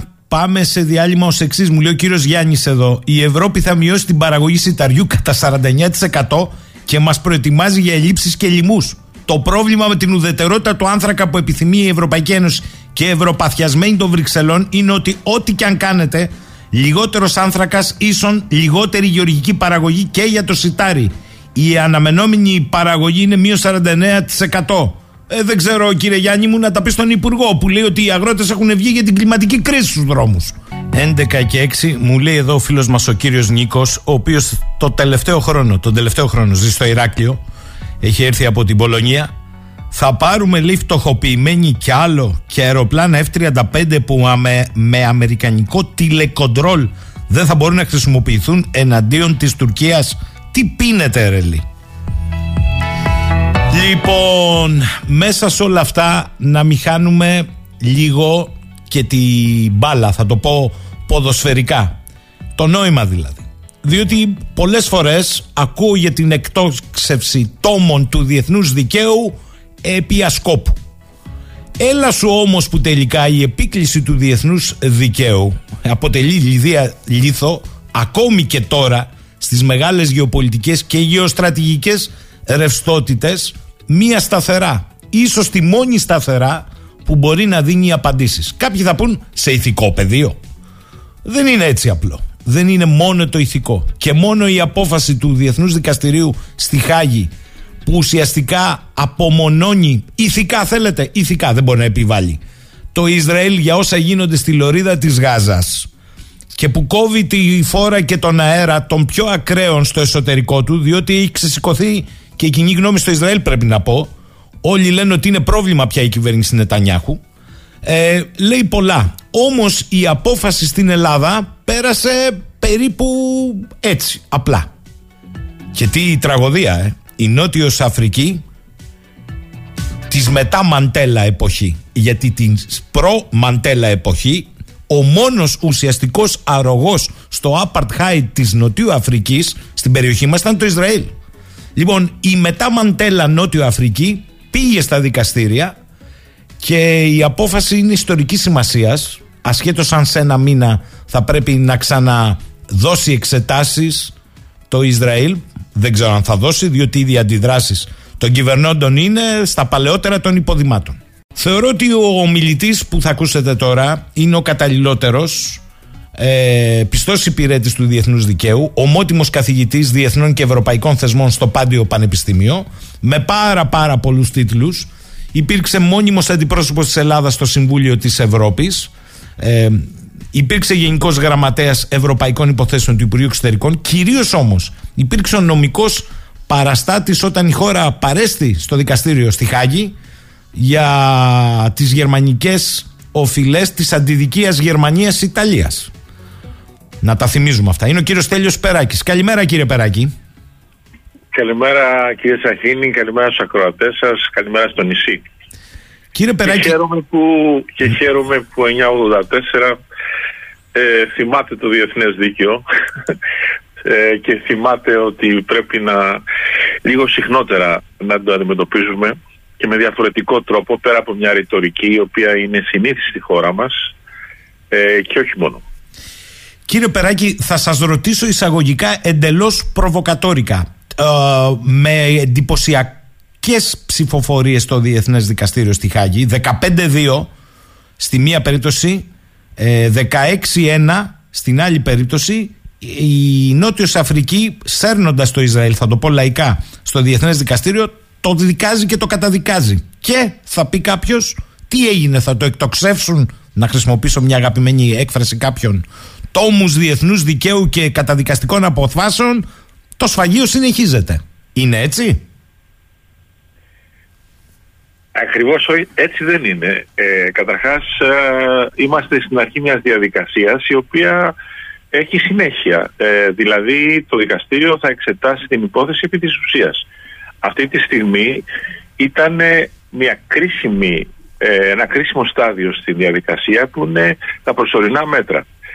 Ε, πολλές φορές οι χώρες που αποφασίζουν να προσφύγουν στο Διεθνές Δικαστήριο επικαλούνται το ενδεχόμενο ανεπανόδο της βλάβης στα δικαιώματα τα οποία διακυβεύονται και τα οποία απειλούνται και τα οποία εικάζεται ότι παραβιάζονται. Εδώ ότι υπάρχει όντως ε, ένα ζήτημα ότι οι πράξεις που τελούνται εκεί ε, μπορούν να συνιστούν ε, γενοκτονία. Επομένως θα πρέπει να δούμε την απόφαση αυτή πέρα από τον συναισθηματισμό τον οποίο μπορεί να έχει κανείς ή αν θέλετε και την, μια πολιτική θεώρηση πραγμάτων να το δούμε και σε ένα πλαίσιο έτσι γενικότερο τόσο στο νομικό πεδίο που υπάρχουν πολλά ζητήματα τα οποία ε, έχει να δει το δικαστήριο. Αυτή η σύνθετη σύραξη που γίνεται εκεί ε, στη Γάζα ε, δεν είναι κάτι στο οποίο εύκολα μπορεί κανείς να αποφανθεί και ούτε σημαίνει ότι επειδή επικαλείται νόμιμη άμυνα το Ισραήλ ότι αύριο το, το δικαστήριο θα συμφωνήσει ότι είναι έτσι τα πράγματα αφήστε που δεν είναι ε, επίδικο το συγκεκριμένο ζήτημα, αλλά είναι ε, αυτά τα οποία συμβαίνουν, οι πράξεις δηλαδή, ε, στη διάρκεια των στρατιωτικών επιχειρήσεων, εάν συνιστούν ε, γενοκτονία. Ε, επίσης θα πρέπει να, ε, να δούμε το θέμα ε, πώς είναι δυνατόν μια χώρα όπως είναι η Νότιος Αφρική εάν δικαιούται, αν νομοποιείται να εγείρει ένα τέτοιο ζήτημα ε, στο Διεθνές Δικαστήριο. Να δείξει δηλαδή πραγματικά ότι σαν συμβαλόμενο μέρος αυτής της ε, συνθήκης της διεθνούς που είναι για, την, ε, ε, για, τη γενοκτονία μάλιστα αυτή οθετήθηκε λίγο πριν από ξεκινήσει όλη αυτή η διαδικασία σε διεθνές επίπεδο για την υιοθέτηση των δικαιωμάτων του ανθρώπου mm προηγείται ε, φυσικό επακόλουθο φυσικά της, ε, ε των φρικαλαιοτήτων του Δευτέρου Παγκοσμίου Πολέμου ε, του ολοκαυτώματος κτλ. Ε, και επομένως είναι ένα καλό παράδειγμα για το πώς μπορεί κανείς να επικαλείται πραγματικά το διεθνές δίκαιο έχοντας και αυτό μια υποχρέωση νομική διότι τα συμβαλόμενα μέρη σε αυτή τη σύμβαση όλοι μας και η Ελλάδα που είναι εκεί οφείλει ε, να πάρει μέτρα ε, σχετικά με την, ε, να αποφύγουμε την τέλεση τέτοιων πράξεων, να προλάβουμε και στη συνέχεια να τιμωρήσουμε. Επίσης θα πρέπει να δει κανείς την υπόθεση αυτή στο γενικότερο πλαίσιο. Αυτό κύριε Σαχίνη το οποίο είναι εντυπωσιακό στην, στην πατρίδα μας είναι ότι η πρόσληψη που έχουμε για το τι συμβαίνει στη Χάγη αυτή τη στιγμή δεν είναι απλώς ε, λάθος ε, είναι ελληματική.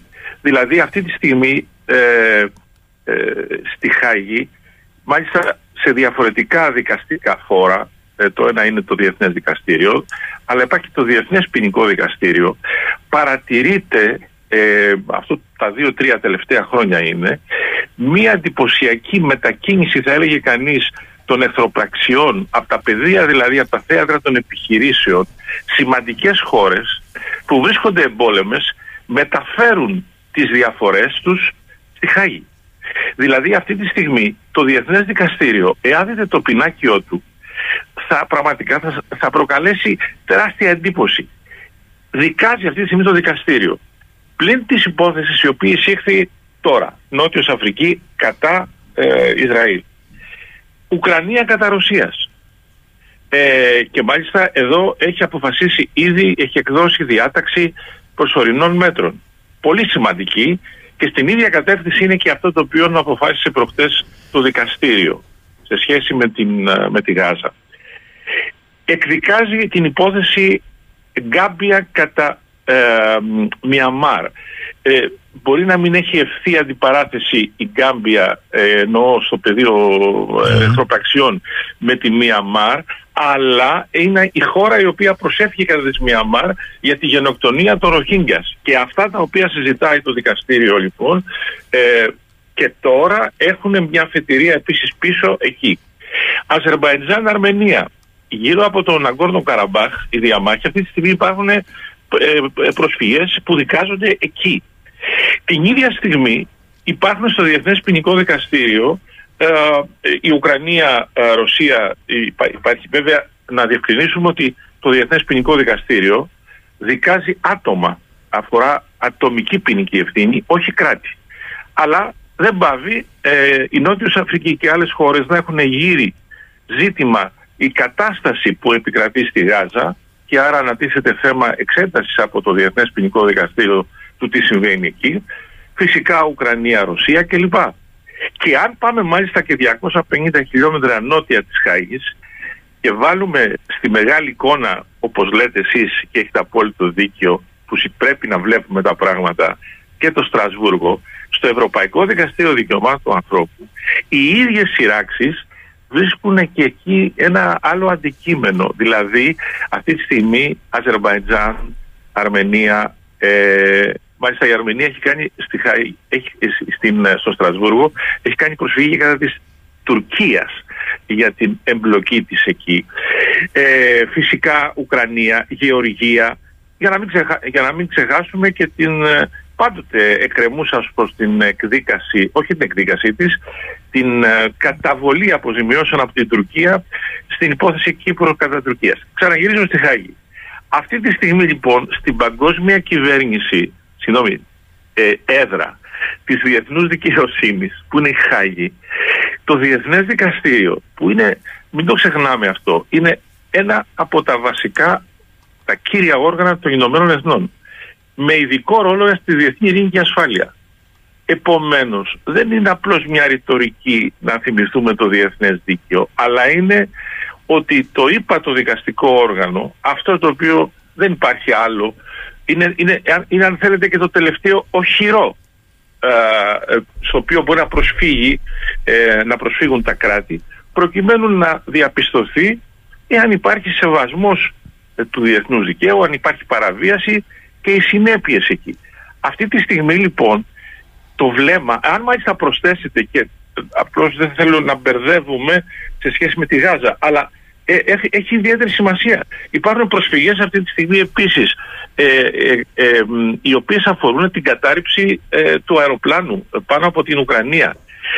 αφήστε που υπάρχει και άλλη μια πολύ εντυπωσιακή σε σχέση με βασανιστήρια κατά της Συρίας παρακαλώ.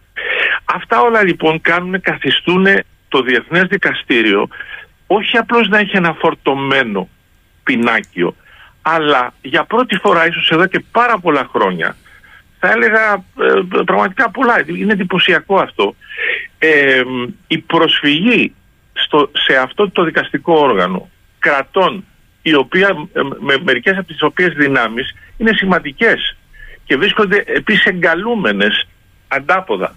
Η Παλαιστίνη πάνω χαρή είχε εγκαλέσει τις Ηνωμένες Πολιτείες, έχουμε προσφυγή δηλαδή, είναι, που εκδικάζεται, για την μεταφορά στην, ε, ε, της ε, Αμερικανικής Πρεσβείας στα Ιεροσόλυμα, επειδή είναι αντίθετη στις αποφάσεις των Ηνωμένων Εθνών. Αφήστε που και, και συνιστώ κιόλας να παρακολουθήσετε κι εσείς και οι ακροατές σας, σε ένα μήνα από τώρα είναι, θα είναι η ακροαματική διαδικασία σε αίτηση γνωμοδότησης που έκανε ε, η Γενική Συνέλευση των Ηνωμένων Εθνών στο Διεθνές Δικαστήριο προσοχή για τις πράξεις και πρακτικές του Ισραήλ στα κατεχόμενα Παλαιστινιακά εδάφη συμπεριλαμβανομένων και του Ιερουσαλήμ όπου εκεί θα δείτε ε, όλη στην πραγματικότητα την επανάληψη μιας διαδικασίας η οποία ε, αφορά μια κατοχή μην ξεχνάμε ότι κατοχή σημαίνει ένα, ένα καθεστώς με συγκεκριμένες υποχρεώσεις και δικαιώματα. Ε, θυμίζω επίσης ότι η κατοχή είναι κάτι που εξόχως ενδιαφέρει την Ελλάδα και κυριότατα την Κύπρο λόγω της κατάστασης εκεί και επομένως όλα αυτά δεν πρέπει να ορώνται απλώς σαν μια, μια σημαντική εξέλιξη αλλά θα έπρεπε να έχουμε και μια ε, συμμετοχή κατά την άποψή μου ε, ενεργό συμμετοχή σε πάρα πολλά πράγματα. Ε, να, σας... το Να Αυτό σημαίνει ναι. ότι, ότι ε, στη Χάγη αυτή τη στιγμή πραγματικά η διεθνής δικαιοσύνη συγκεντρώνει το ενδιαφέρον όλου του πλανήτη γιατί διακυβεύονται ε, αξίες και αρχές και μάλιστα ε, όταν έχεις ε, τις αιτιάσεις, τις απευθύνεις σε χώρες οι οποίες είτε είναι σημαντικοί δρόντες διεθνή, μεγάλες δυνάμεις, Ρωσία π.χ., Ηνωμένες Πολιτείες, είτε ε, διεθνείς δρόντες πάρα πολύ σημαντικοί, όπως είναι στην περίπτωση αυτή το Ισραήλ. Άρα η προχθεσινή απόφαση δεν είναι παρά ένα στάδιο, είναι εξαιρετική απόφαση, είναι, είναι θετική, είναι ενθαρρυντική, ε, δείχνει τις δυνατότητες που, που πρέπει να έχει, που έχει ο καθένας στο διεθνές σύστημα, στη διεθνή κοινότητα να εγείρει ζητήματα τα οποία ξεφεύγουν από το στενό εθνικό συμφέρον. Όχι δηλαδή μόνο αυτό που, που, συμβαίνουν σε εμάς εδώ, αλλά ευρύτερα. Και αυτό όπως αντιλαμβάνεστε έχει ιδιαίτερη σημασία και παρατηρούν χώρες. Όχι μόνο σαν την Ελλάδα, η οποία το Διεθνές Δικαστήριο το έχει σαν μια στόχευση εδώ και δεκαετίες για να επιλύσει διαφορές της, αλλά αντιλαμβάνεστε ότι επηρεάζει, θα επηρεάσει πάρα πολύ ε, όχι μόνο την κοινή γνώμη ε, γύρω από την πρόσληψη αυτών των αρχών, αλλά επίσης και την πολιτική κρατών. Ε, τελικά το δικαστήριο είναι ένα δικαστήριο το οποίο τολμάει, δικάζει, αποφαίνεται ε, με έναν τρόπο που, πραγματικά ε, δεν, δεν, δεν ολιγορεί, δεν, γιατί είναι αλήθεια επίσης ότι το Διεθνές Δικαστήριο σε ορισμένες περιπτώσεις στο παρελθόν δεν θα έλεγα πισωπάτησε αλλά έκανε πλάγια βήματα. Στην υπόθεση των πυρηνικών όπλων ε, βγήκε ισοψηφία.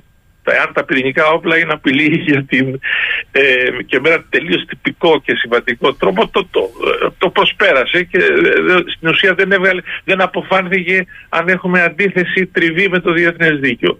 Εδώ τώρα φαίνεται το δικαστήριο, το, το έδειξε και με την, στην υπόθεση της Ουκρανίας-Ρωσίας, το έδειξε στην υπόθεση της Γκάμπια Μιαμάρ για την γενοκτονία των Ροχίνγκιας. Εκεί δείχνει ότι έχει πάρει ένα βηματισμό. Αν αυτός ο βηματισμός συνεχιστεί και στην ουσία πραγματικά θα έχουμε ε, όχι απλώς μόνο ε, ένα, ένα ισχυρό μήνυμα προς όλους. Το ισχυρό μήνυμα δόθηκε, το πάτε πάρα πολύ καλά. Ε, και όχι μόνο στο Ισραήλ ε, ή στην Νότιο Αφρική, ε, στην Παλαιστίνη, αλλά γενικότερα. Γιατί ε, το διακύβευμα είναι και πέρα, επέκεινα του τι συμβαίνει στη Γάζα. Αφορά τη διεθνή δικαιοσύνη. Μου λέει εδώ ο Δημήτρης από το Μπέρμιχαμ, ακούγοντάς σας. Στο μεταξύ όμως, κύριε Περάκη, λέει ο κόσμος πεθαίνει όσο εξελίσσεται αυτό. Με τα προσωρινά μέχρι να πάμε στα τελικά. Και έχω ένα ερώτημα, λέει. Τι δικλείδες ασφαλείας υπάρχουν σε περίπτωση που το Ισραήλ αγνοήσει το δικαστήριο πλήρως; Ανοίγει αυτό μήπως ένα προηγούμενο που η κάθε χώρα θα κάνει ό,τι θέλει, που κάνει ό,τι θέλει. Και το Διεθνές Δικαστήριο μετατρέπεται στην ουσία σε έναν άνευ σχολιαστή της κατάστασης. Ο Δημήτρης και ο κάθε ακροατής και ο κάθε, ο κάθε πολίτης αυτής της χώρας, του πολίτης του κόσμου θα πρέπει να σκεφτεί αυτά τα πράγματα όχι όταν τίθεται, αλλά νωρίτερα δηλαδή την αντίληψη που έχουμε για τον τρόπο με τον οποίο λειτουργεί, εφαρμόζεται το διεθνές δίκαιο και πώς επιβάλλεται. Και επομένως να διαδραματίσει και αυτός ο, ο καθένας από εμάς το δικό του ρόλο, ούτως ώστε οι κυβερνήσεις μας πρώτον να αποκτήσουν μια εμπιστοσύνη στο Διεθνές Δικαστήριο.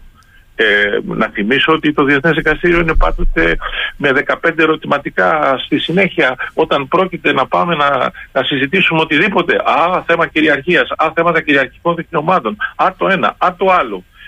Πόσοι κύριε Σαχίνη δέχονται τη δικαιοδοσία του Διεθνούς Δικαστηρίου; 73 χώρες είναι. 73 χώρες. Τι είναι 73 μπροστά σε 193. Αυτό τι σημαίνει; Επιφυλακτικότητα. Σημαίνει ότι τα κράτη δεν θέλουν να εφαρμόσουν.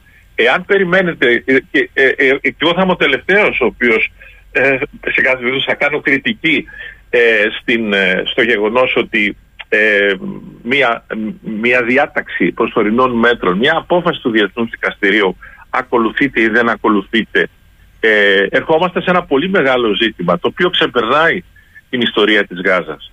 Το θέμα είναι να συζητήσουμε και με αφορμή την, την, ε, την υπόθεση αυτή τον τρόπο με τον οποίο η διεθνής κοινότητα αναγνωρίζει αυτή, αυτή τη δεσπόζουσα θέση στην, ε, στο, στο δίκαιο εάν η πολιτική ισχύς εξακολουθεί και είναι ε, αυτό το οποίο ε, έχει την προτεραιότητα τις εκτιμήσεις και μέχρι ένα σημείο τα πράγματα είναι έτσι, ε, οι ρεαλιστικά έτσι τα βλέπουν. Το θέμα είναι πώς θα μπορέσουμε να αξιοπλήσουμε, να δώσουμε τις δυνατότητες δηλαδή στη διεθνή κοινότητα, θεσμικά οργανωμένη, στα Ηνωμένα Έθνη, να μπορούν πραγματικά να επιβάλλουν ε, ε, με μέτρα και οι κυρώσεις που έχουμε παραδείγματος χάρη, έτσι, για, οι οποίες υιοθετούνται, ε, είναι αντίμετρα. Το θέμα είναι πριν φτάσουμε καν στα, σε αντίμετρα, η κάθε χώρα να καταλάβει ότι ε, δεν μπορεί παρά να σέβεται και να εφαρμόζει το διεθνές δίκαιο. Και εδώ βλέπουμε με αφορμή τη συγκεκριμένη ιστορία ότι τα πράγματα δεν είναι και τόσο απλά. Έχουμε λύσει αν αυτό το οποίο γίνεται αυτή τη στιγμή στη Γάζα είναι νόμιμη άμυνα; Έχουμε λύσει αν είναι τελικά η Γάζα κατεχόμενο έδαφος ή όχι. Εάν, εάν ένας non-state actor, ένας μη κρατικός δρόνο όπως είναι η Χαμάς, επομένως μπορεί να κινητοποιήσει το χάρτη του ΟΗΕ που είναι ένα, μια διακρατική συμφωνία κλπ.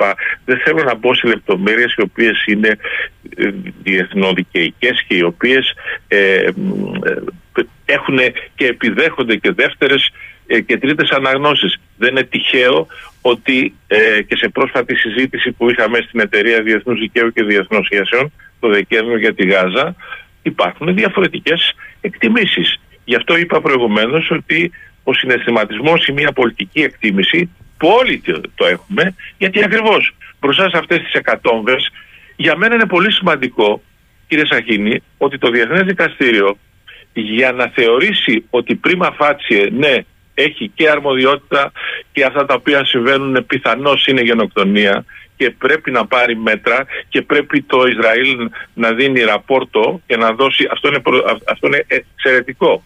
Ε, πρέπει σε ένα μήνα να εμφανίσει ναι, ναι. τα μέτρα τα οποία παίρνει στη διάρκεια των επιχειρήσεων. Αυτά όλα είναι σε μια όχι απλώς θετική κατεύθυνση, είναι κάτι παραπάνω. Και μην φανταστείτε ότι επειδή οι δηλώσεις επειδή οι δηλώσεις του, του Ισραήλ ε, εννοώ της κυβέρνησης. Ε, γιατί υπάρχει αντίδραση ήδη από κόσμο για την καταδίκη στο Ισραήλ. Του λένε φύγε, μας βλάπτεις διεθνώς πλέον. Όχι μόνο αυτό, θα ξεσηκωθεί όλη, και όχι μόνο η Δύση, η διεθνής κοινότητα. Ε, ε, ε δεν ξέρω επίσης αν ε, υπέπεσε στην αντίληψή σας γιατί εσείς έχετε καλή κεραία, έχετε καλό παρατηρητήριο σε διεθνή ε, γεγονότα. Αλλά ξέρετε ότι στη Χάγη, πάλι στη Χάγη, ένα Ολλανδικό δικαστήριο πρωτοβάθμιο, αυτή τη στιγμή έχει πάει στο εφετείο, ε, έχει τεθεί θέμα να απαγορευτεί ε, να δίνουν στο Ισραήλ τμήματα από τα αεροπλάνα στα τα F-35, στα οποία έχει και, ε, και η Ολλανδία μια συμμετοχή τεχνολογική, δεν ξέρω Στην παραγωγή, σωστά, σωστά, σωστά, για τα, για τα ραντάρ. Επειδή, επειδή κατά την άποψη αυτών που έθεσαν το θέμα, ε, εάν, ότι πρέπει να επιβληθεί απαγόρευση, προσέξτε τώρα, εξαγωγής η Ολλανδία να μην εξάγει ε, στην, στο Ισραήλ τμήματα τα οποία χρειάζεται, διότι γίνονται αυτά τα γεγονότα και παραβιάζεται το διεθνές δίκαιο. Ε, αυτό το οποίο θα συμβεί δεν νομίζω ότι μπορεί καμία χώρα να το σηκώσει ακόμα και μια, δηλαδή μια απομόνωση διεθνή ιδίως δεν μια χώρα η οποία έχει τα δημοκρατικά αντανακλαστικά της, ε, ε, του, του Ισραήλ σαν κοινωνία και ε, οργανωμένη και επίσης βρίσκεται, βρίσκεται αντιμέτωπη Και είναι ένα άλλο πολύ εξαιρετικά ενδιαφέρον θέμα ε, και εδώ είναι ο συνδυασμός με την, με την ε, Νότιο Αφρική. Γιατί Νότιος Αφρική, Η Νότιος Αφρική το Απαρχάιτ. Διότι εδώ το Απαρχάιτ και είναι ένα ζήτημα το οποίο, ένα νομικό ζήτημα, ε, που είναι διακρίσεις έτσι και είναι η ύπατη μορφή ε, το Απαρχάιτ, εδώ είναι, είναι μορφή γενοκτονίας. Ε, και αν αυτό αυτό αν θέλετε συνδέει πράγματα και αυτό κάνει κιόλας ε, δίνει μεγαλύτερη ευαισθησία στις αντιδράσεις ε, κάποιων στο Ισραήλ διότι η χώρα που υπέστη ε, γενοκτονία ε, η χώρα ε, ο λαός. Το Εβραϊκό κράτος, ναι, ο ναι. λαός, ναι, ε, γενοκτονία, ε, να κατηγορείται για απαρχάιτ. Δηλαδή οι διακρίσεις που έχουν επιβάλει στους Παλαιστίνιους όλα αυτά τα χρόνια και να θυμίσω κύριε Σαχίνη υπάρχει μια γνωμοδότηση εκπληκτική του Διεθνούς Δικαστηρίου το 2004. Θα θυμόσαστε ότι τότε υποδομήθηκε ένα τείχος ε, ούτως ώστε να μην περνούν ε, τρομοκράτες οι οποίοι να κάνουν επιθέσεις ε, στην, ε, προς το Ισραήλ κτλ. Αυτή η οικοδόμηση αυτού του τείχους οδήγησε σε μια γνωμοδότηση του Διεθνούς Δικαστηρίου που είναι εντυπωσιακή, είναι καταπληκτική. Η συνέχεια αυτής της καταπληκτικής απόφασης, της νομοδότησης, θα δοθεί ε, νομίζω με τη νέα διαδικασία που ξεκινάει, που τρέχει τώρα, που είναι για, την, ε, για τις πρακτικές και τις ε, πολιτικές του Ισραήλ στα κατεπόμενα με τη νέα. Έχουμε εξελίξεις τέτοιες που δεν νομίζω ότι δεν μπορεί να πάρει ε, μέτρα το Ισραήλ. Βέβαια, δεν παραγνωρίζω καθόλου, ε, υποκλίνομαι μπροστά σε αυτό το οποίο γίνεται. Είναι σφαγείο, δεν υπάρχει καμιά αμφιβολία και θα έχει δυσκολία ε, το Ισραήλ κάθε στρατιωτική επιχείρηση που εφ' εξής να την δικαιολογεί διότι αν αποφασίσουν να χτυπήσουν ένα νοσοκομείο, λέω ένα παράδειγμα, το νοσοκομείο δεν είναι στρατιωτικός στόχος και επομένως ανάγεται σε μια απόφαση που θα πάρεις πολιτική. Γιατί, είναι γιατί υπάρχει στρατιωτική αναγκαιότητα, πάλι μπαίνουμε σε λεπτομέρειες, έχει δυσκολίες λοιπόν τεράστιες και θα δούμε την εξέλιξη ε, στο πεδίο. Ε, η Νότιος Αφρική ε, στη μετά Μαντέλα εποχή νομίζω ότι τίμησε με τον καλύτερο τρόπο τον Μαντέλα και τους αγώνες του. Όμως κύριε Περάκη, εγώ θέλω... Πολύ σωστό αυτό που λέτε. Έτσι είναι. Ε, θέλω να πάω και ένα βήμα παρακάτω. Διότι ακόμη και το ηθικό μου λένε εδώ πολλοί ότι δεν έχει ένα μέσο να επιβάλλει. Ωραία. Εγώ να πω δεν έχει. Δεν έχει τίποτα το Διεθνές Δικαστήριο της Χαγής. Ακόμη και έτσι. Τα προσωρινά μένει να δούμε την οριστική απόφαση. Εδώ τεινάζεται στο ηθικό κομμάτι στον αέρα και το ζήτημα της νόμιμης αυτοάμυνας και το ζήτημα της, του ηθικού αυτού πολέμου και όσοι αβαντάρουν την κυβέρνηση του Ισραήλ με, με όλα αυτά τα πυραυλικά συστήματα πρέπει να το ξαναδούν και εν πάση περιπτώσει το αφήγημα ότι έχω δικαίωμα να κάνω ό,τι κάνω και με ρωτάτε κατέρευσε. Εδώ έχει καταρρεύσει. Κύριε Σαχίνη, δεν σας κάνει εντύπωση ότι πέρα από τις, τις συζητήσεις και διαπραγματεύσεις που γίνονται κρυφά σε σχέση με απελευθέρωση ομήρων ήδη συζητάνε σοβαρά και, και το Ισραήλ, οι Ηνωμένες Πολιτείες και τρίτες χώρες, η Ευρωπαϊκή Ένωση ε, και άλλες χώρες ε, την επομένη μέρα τι θα γίνει. Δηλαδή είναι αυτό το οποίο θέσατε από την αρχή. Είτε θέλει το Ισραήλ είτε δεν θέλει, είτε θέλει η διεθνής κοινότητα μέλη της ή δεν θέλουν, θα καθίσουν στο τραπέζι των διαπραγματεύσεων γιατί θα πρέπει να αποφασίσουν τι θα γίνει εκεί. Και επομένως εκεί, κύριε Σαχίνη, δεν μπορεί να παρακαμφθεί το διεθνές δίκαιο. Δηλαδή η κατοχή είναι κατοχή. Δεν μεταβιβάζει κυριαρχία. Όλα αυτά τα οποία το Ισραήλ θα ασκήσει ε, έλεγχο κτλ. Αυτά όλα είναι ρητορικές, είναι για εσωτερικές καταναλώσεις κτλ. Δεν υπάρχει ε, τέτοια περίπτωση. Θα καθίσουν εκεί.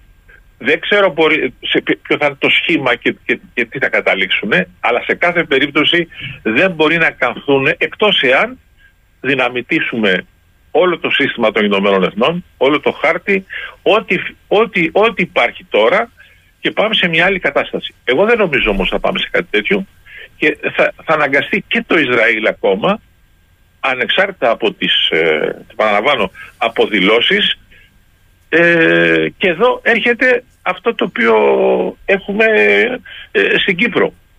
Έτσι, γιατί μην ξεχνάμε είναι 50 χρόνια από την εισβολή. Φέτος, 50 ναι. χρόνια από την εισβολή και να αφιερώσετε ε, και καμία συζήτηση. Ό,τι ξεχνάει για το πολιτικό σύστημα στην Ελλάδα, κύριε Περάκη, 50 χρόνια. Θα το θυμηθεί επαιτειακά μόνο. Κατά τα άλλα Κοιτάξτε. δεν κάνει τίποτα όμως. Ε, ναι, αλλά πρέπει. Ε, ε, πρέπει.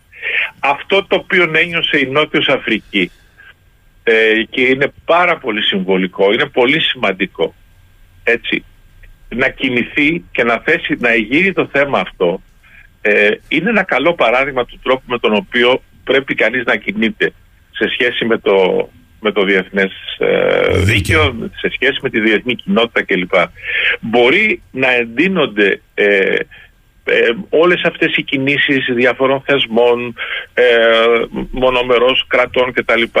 οι οποίοι να θέλουν να επιβάλλουν διάφορα πράγματα. Αλλά σε κάθε περίπτωση στο τέλος της ημέρας δεν μπορείς παρά θα καθίσεις στο, στο τραπέζι των διαπραγματεύσεων ε, διαπραγματεύσεων στο οποίο θα είναι μέσα και όλοι. Και εδώ είναι πολλά άλλα ζη- ζητήματα τα οποία τίθενται ε, γιατί στο τραπέζι των διαπραγματεύσεων είναι η Παλαιστίνη. Είναι η Παλαιστίνη. Δεν είναι η Χαμάς. Ε, Ή πρέπει να είναι η Χαμάς; Μου λέει Θα εδώ κομμάτι. η, η, η Μάνια, αν συμμερίζεστε την άποψή της, επί της ουσίας το Διεθνές Δικαστήριο λέει στη Χάγη, αναγνώρισε πια την ύπαρξη διαμάχης μεταξύ των δύο κρατών, Ισραήλ και Παλαιστίνης. Αυτό δεν μπορεί να το προσπερνάμε έτσι. η, ε, καταρχάς το, το δικαστήριο ε, στο τυπικό μέρος έπρεπε ε, μεταξύ άλλων να δει αν υπάρχει διεθνής διαφορά ανάμεσα στην Νότιο Αφρική και στο Ισραήλ. Έτσι. Ε, και απάντησε θετικά. Διότι και αυτό επίσης είναι ένα πάρα πολύ καλό μάθημα για, την, ε, για τους συμπατριώτες μας ε, που- το, το τι σημαίνει διεθνής διαφορά. Έτσι, εξ- τα εξηγεί πάρα πολύ καλά ε, το Διεθνές Δικαστήριο. Αλλά ε, προσέξτε, ε, η Παλαιστίνη ούτως ή άλλως είναι παρούσα. Το γεγονός ακόμα ότι έχουν βρεθεί, έχουν βρεθεί νομικές φόρμουλες στο όριο του, ε, της λογικής, ε, της νομικής, τι είναι κράτος και έχουν κάνει την Παλαιστίνη ε, κράτος παρατηρητή ε, στα Ηνωμένα Έθνη γιατί τα μέλη των Ηνωμένων Εθνών είσαι κράτος ή δεν είσαι, είσαι μέλος ή δεν είσαι. Και όμως η Παλαιστίνη έχει, έχει θέση στα Ηνωμένα Έθνη τα τελευταία χρόνια όχι σαν οργάνωση απελευθέρωσης της Παλαιστίνης, εθνικό απελευθερωτικό μέτωπο, όπως ήταν παλιότερα, αλλά ε, με ένα στάτους ε, το οποίο της επιτρέπει να υπογράφει διεθνείς συνθήκες, να μετέχει στο Διεθνές Ποινικό Δικαστήριο, να εγείρει, έχει κάνει, όπως ανέφερα προηγουμένως, έχει κάνει προσφυγή κατά των Ηνωμένων Πολιτειών για τη μεταφορά της ε, πρεσβείας των Ηνωμένων Πολιτειών στην, ε, στα Ιεροσόλυμα κλπ. Ε, πολύ σημαντικά ε, γεγονότα, πολύ σημαντικές εξελίξεις. Θέλω πριν κλείσουμε να σας ρωτήσω, πιστεύετε ότι θα έχριζε περισσότερο, μπορεί να σας φανεί πλεονάζουσα ερώτηση, αλλά περισσότερης παρατήρησης και από το πολιτικό σύστημα της χώρας μας και της Κύπρου αυτή η προσωρινή έστω απόφαση στο Διεθνές Δικαστήριο της Χάγης. Και πότε θα το κάνουν αυτό; Διότι από διακηρύξεις Αθηνών F35 πάμε καλά αλλά για παράδειγμα στην Κύπρο πάνω στην πράσινη γραμμή ή πάνω στα κατεχόμενα γίνονται τα έσχη όταν μιλάμε κύριε Περάκη εμείς. Έχετε δίκιο και θα πρέπει να και εσείς ε, σαν σταθμός να, να δώσετε με περισσότερη προσοχή στην ε, τη χρονιά αυτή που είναι επέτειος ε, για τα θέματα της Κύπρου. Θα ήθελα να θυμίσω ότι ε, το ζήτημα του επικισμού ε, είναι ο λόγος για τον οποίο ε, επειδή ποινικοποιήθηκε στο καταστατικό του Διεθνούς Ποινικού Δικαστηρίου ε, είναι ο λόγος για τον οποίο το Ισραήλ δεν, ε, δεν δέχθηκε ποτέ το καταστατικό του Διεθνούς Ποινικού Δικαστηρίου. Και το αναφέρω αυτό διότι έχει ιδιαίτερη σημασία για την Κύπρο. Ε, επομένως, γενικότερα η άποψή μου είναι ότι θα έπρεπε να έχουμε μεγαλύτερη συμμετοχή στη διαδικασία μάλιστα τη γνωμοδοτική. Γιατί στη γνωμοδοτική διαδικασία ε, η Ελλάδα και η Κύπρος δεν είναι μέσα στις χώρες οι οποίες υπέβαλαν γραπτά σχόλια. Ε, θα περίμενα η Κύπρος να είναι μέσα και η Ελλάδα να είναι μέσα.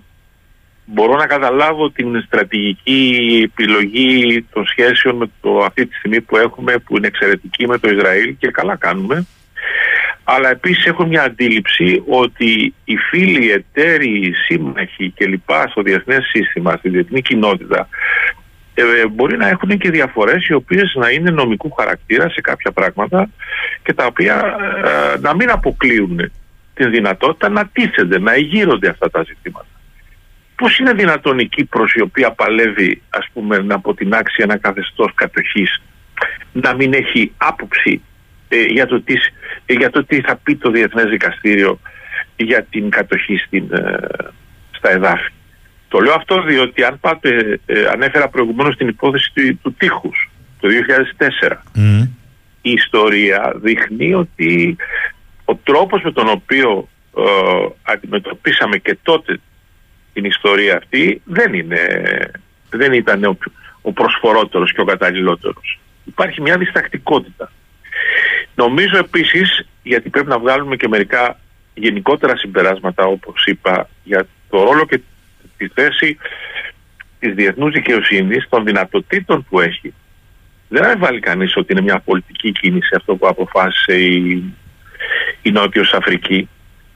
Ε, φυσικά μέσα σε ένα νομικό πλαίσιο όπως επιβεβαιώνει και το Διεθνές Δικαστήριο αξιοποιώντας τη Σύμβαση Περιγενοκτονίας Επίσης θα παρακαλέσω όλους αν, ε, αν ε, μπουν στον κόπο να δουν, να, να, δουν, να σκύψουν πάνω από αυτά τα οποία είπε το δικαστήριο θα πρέπει να λάβουν υπόψη, υπόψη τους τις δυνατότητες και τα περιθώρια τα οποία τίθενται. Το Ισραήλ γιατί δεν δέχτηκε, γιατί αρνήθηκε να συζητήσει σε ένα πεδίο σύμβασης περί γενοκτονίας. Και ξέρετε τι είπε, πρέπει να έχουμε ένοπλη σύραξη συζητήσουμε στο πλαίσιο του ανθρωπιστικού δικαίου. Όταν ξεκινάς κάτι ακόμα και σε επίπεδο δικαιοδοσίας, αν έχει αρμοδιότητα το δικαστήριο να δικάσει, γιατί αυτό είναι το πρώτο θέμα και το πρώτο ζήτημα, καταλαβαίνουμε λοιπόν τη σημασία λεπτομεριών, οι οποίες φαίνονται λεπτομέρειες, ε, ασήμαντες, γιατί το πολιτικό διακύβευμα είναι άλλο. Και αν θέλετε και το νομικό διακύβευμα και τα προσπερνάμε. Αλλά δεν μπορείς να παραμερίσεις αυτό. Αυτό έχει σημασία στον τρόπο με τον οποίο προσλαμβάνεις ένα διεθνές δικαιοδοτικό όργανο όπως είναι το Διεθνές Δικαστήριο και επομένως και τις αποφάσεις του, την ομολογία του, το ρόλο των προσώπων που μετέχουν. Είπατε πολύ καλά τις μεγάλες πλειοψηφίες ε, ε που έχουμε, 15-2. Μάλιστα ε, ε, μόνο μία, ε, ε, μία στους 15 ψήφους αν θέλετε υπάρχει μία απόκληση ε, μια δικαστή ε, από την κανονική σύνθεση γιατί έχουν μπει δύο δικαστές ad hoc όταν μια χώρα δεν έχει εθνικό δικαστή τότε έχει τη δυνατότητα να ορίσει για την εκδίκαση της συγκεκριμένης υπόθεσης έναν δικαστή ad hoc όπως τον λέμε και η Νότιος Αφρική και το Ισραήλ ορίσαν. Ε, έχει σημασία επίσης λοιπόν η, η, η σύνθεση του οργάνου ε, η οποία σύνθεση του οργάνου αλλάζει. Είναι άλλο πράγμα η κυρία Ντόνακη την οποία ε, η πρόεδρος ε, του δικαστηρίου κ. Σαχίν ξέρετε τι ήταν πριν γίνει πρόεδρος. Είναι εξαιρετική διεθνολόγος, πολύ σημαντική κτλ είχε υπηρετήσει και στο State Department ως νομικός σύμβουλος. Δηλαδή ε, ε, βλέπει τα πράγματα και με έναν ε, τρόπο γιατί το πολιτικό, το νομικό παντρεύονται σε, σε πολλές φορές εκτιμήσεις. Δεν σημαίνει όμως ότι επειδή είναι μια πολιτική αφετηρία και θέλεις να κάνεις κάτι, να, υπο, να, να θέσεις ενώπιον διεθνούς δικαστηρίου μια υπόθεση, θέλει η Ελλάδα παραδείγματος χάρη να κάνει αυτό, ενώ η Τουρκία δεν θέλει. Η Τουρκία δεν θέλει γιατί προτιμάει διαπραγματεύσεις. Γιατί δεν έχει νομική κουλτούρα, γιατί μια χώρα... Όλα αυτά δεν πρέπει να διαφεύγουν της προσοχής μας. Και αυτό λοιπόν είναι μια καλή αφορμή να ξαναδούμε συνολικά τα πράγματα και εμείς σαν χώρα. Ή θα θέλει η Τουρκία, συγγνώμη κύριε Περάκη, αν σε δέσει στο συνυποσχετικό χειροπόδαρα σε αυτά που θα πρέπει να αποφανθεί το δικαστήριο. Μόνο τότε θα θέλει. Και πάλι δεν είναι και βέβαιο, λέω εγώ. Εγώ εκτιμώ ότι δεν θα. Ε, γιατί αυτό, αυτό δείχνει από το 76 και μετά. Ε, δεν θέλει δικαιοδοτική λύση. Δεν θέλει, δεν θέλει διεθνές δικαστήριο. Θέλει ευέλικτες διαδικασίες πολιτικές, διπλωματικές. Αυτό το οποίο τρέχει. Μεταξύ μας, μάλιστα. μάλιστα. Ε, αυτό ε, το, το γεγονός ότι λέμε ότι μπορεί να καταλήξουμε στο Διεθνές Δικαστήριο δείχνει ότι επομένως εάν σε ένα προηγούμενο στάδιο συμφωνήσουμε δεν χρειάζεται να πάμε στο δικαστήριο έτσι δεν κάναμε με την Αίγυπτο. Έτσι δεν κάναμε με την Ιταλία. Κύριε Σαχίνη. Ε; Καλά κάνετε, καλά κάνετε και το υπενθυμίζετε. Έχετε δίκιο. Γιατί το ένα ε, κουμπώνει με το άλλο. Η, η διεθνής δικαιοσύνη και το διεθνές δίκαιο δεν μπορούμε να το βλέπουμε ούτε αλακάρτ ούτε ε, ε, εκείνη η βασική μου διαφωνία ε, η παρατήρηση δηλαδή για την ελληματική πολιτική που έχουμε και στην πατρίδα μας συνολικά και πάρα πολλές άλλες χώρες για την εφαρμογή και ανεξάρτητα από το ότι δηλώνουμε ότι είναι πρωταρχία, είναι προτεραιότητα, το σεβόμαστε κτλ. Δεν είναι μόνο αυτό. Οι υποχρεώσεις που απορρέουν από το διεθνές δίκαιο είναι πολλές. Θετικές και αρνητικές. Τις οποίες οφείλεις ε, να συμβάλλεις. Η Ελλάδα, κύριε Σαχίνη, ετοιμάζεται να, να γίνει μέλος του Συμβουλίου Ασφαλείας. Συγχωρήστε με, αλλά για να γίνεις μέλος του Συμβουλίου Ασφαλείας δεν φτάνει απλώς να πάρεις τις απαραίτητες ψήφους.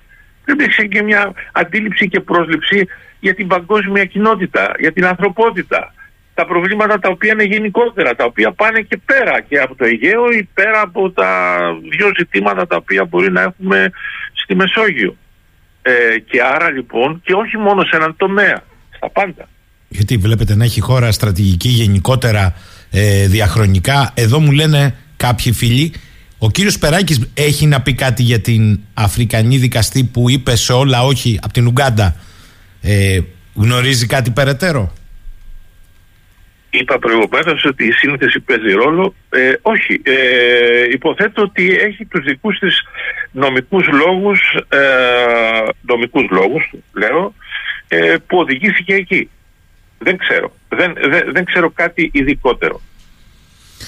Και μία ερώτηση του φίλου μου του Φάνη. Ε, δεν χρησιμοποιείται το Διεθνές Δικαστήριο, η γνώμη λέει του κυρίου Περάκη, πολλές φορές από τους μεγάλους παίκτες ισχύω στα πλαίσια της στρατηγικής χειραγώγησης των διεθνών δρόντων; Αγαπητέ μου φάνει, ε, ποιος από τους μεγάλους αναγνωρίζει τη δικαιοδοσία του Διεθνούς Δικαστηρίου, επομένως για να οδηγήσει άλλους και να τους χειραγωγήσει; Είναι τυχαίο ότι κανείς. Η, η Κίνα, η Γαλλία, η Αγγλία, όχι η Αγγλία είναι εντάξει, η Ρωσία, οι Ηνωμένες Πολιτείες δεν αναγνωρίζουν την υποχρεωτική δικαιοδοσία του δικαστηρίου και για να βρεθούν ενώπιον διεθνούς δικαστηρίου θα πρέπει να τους πιάσει ο άλλος, ο μικρός. Τώρα, ποιος μικρός, δεν θέλω να σας φάω άλλο χρόνο. Το Ιράν, ξέρετε πόσες προσφυγές έχει κάνει κατά των ΗΠΑ. Αυτή τη στιγμή εκκρεμούν στο δικαστήριο υποθέσεις όπου το Ιράν εγκαλεί τις ΗΠΑ βάσει ε, άλλων ρυθμίσεων. Ε, είναι, είναι ένα όπλο, είναι ένα μέσο. Και εδώ ακριβώς είναι για μένα, γι' αυτό μιλάω για το διακύβευμα που υπάρχει και στις υποθέσεις αυτές, για όλη την ανθρωπότητα, για τις αντιλήψεις που έχουμε για τη διεθνή δικαιοσύνη. Αν δηλαδή πραγματικά μπορούμε να επιλύσουμε διαφορές, εάν μπορούμε να εγκαλέσουμε. Ναι, εγκαλείς. Το, το δικαστήριο έδωσε ένα μάθημα και στους μεγάλους ότι η χρήση βίας, ο τρόπος, ε, αυτό που κάνεις έτσι, είναι, μπορεί να το είπε με πολύ μεγαλύτερη σαφήνεια στα προσωρινά μέτρα Ουκρανία-Ρωσία, τους Ρώσους. Το είπε. Ε, ε, έτσι.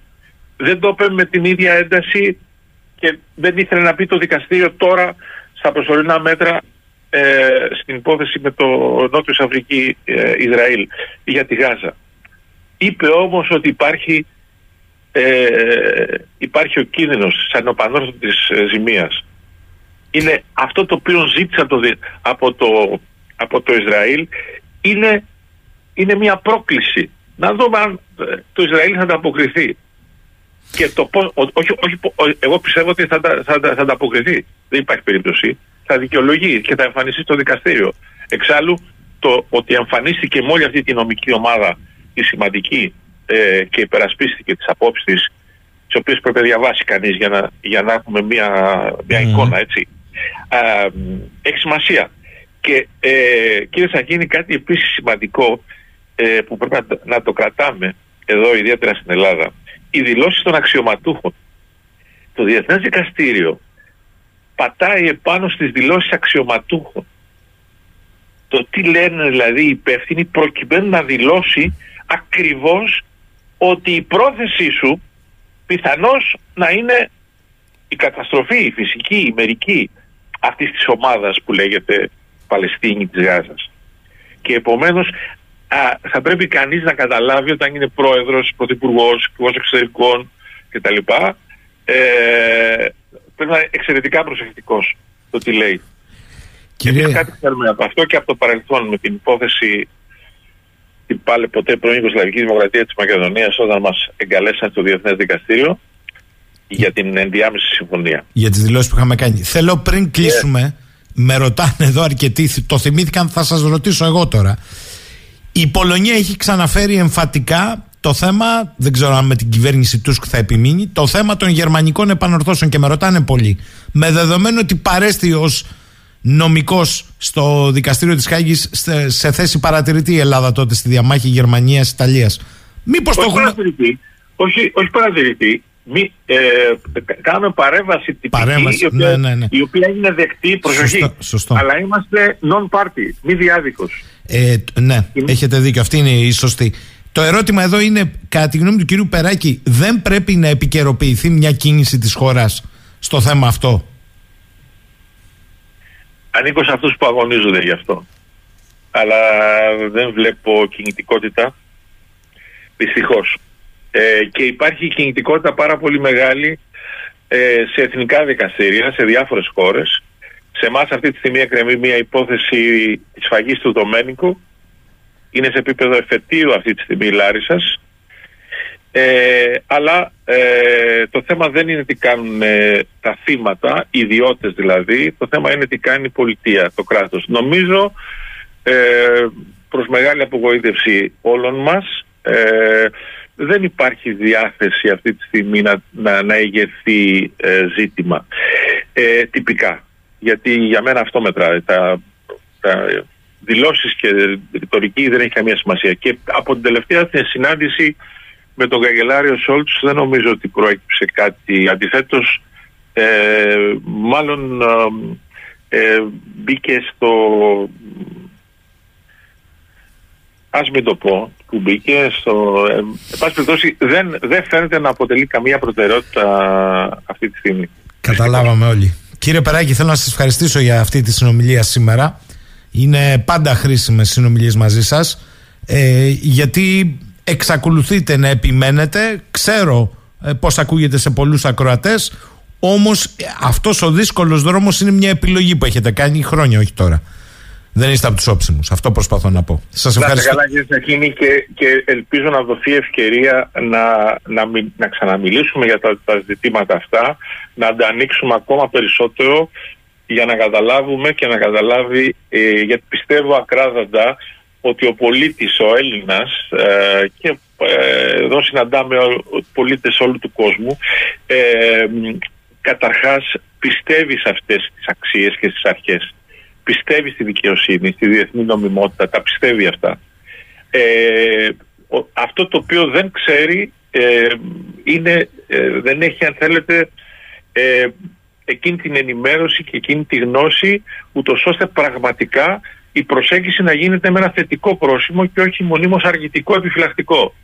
Το επιφυλακτικό που ακολουθείται συνήθως από τις από τις πολιτικές ελίτ και από τις διάφορες επιλογές που κατά καιρούς κάνουμε παρόλο ότι σε, σε ακαδημαϊκό επίπεδο και όχι μόνο ε, υπάρχει, υπήρχε πάντοτε στην, ε, στην Ελλάδα και εξακολουθεί νομίζω να υπάρχει μια αυθεντική κουλτούρα διεθνούς δικαίου και διεθνούς δικαιοσύνης. δηλαδή ε, και μάλιστα ήδη από τα από την επαύριο της Λοζάνης, από τότε από την κοινωνία των εθνών κτλ. Έτσι προχωράγαμε. Ε, ε, αλλά ε, χρειάζεται ακόμα μια μεγάλη προσπάθεια η κοινή γνώμη ε, να δει τα, και ο πολίτης δηλαδή, να δει διαφορετικά το δίκαιο, να πιστέψει σε αυτό. Δεν υπάρχει τίποτα άλλο. Το είναι, είναι το τελευταίο χειρό μας. Στέλιος Περάκης, καλημέρα. Να είστε καλά. Καλημέρα. Φίλες και φίλοι, φτάσαμε στο τέλος ε, για σήμερα. Να είμαστε καλά. Τα πούμε αύριο το πρωί, 10 και κάτι. Καλημέρα σε όλες και όλους.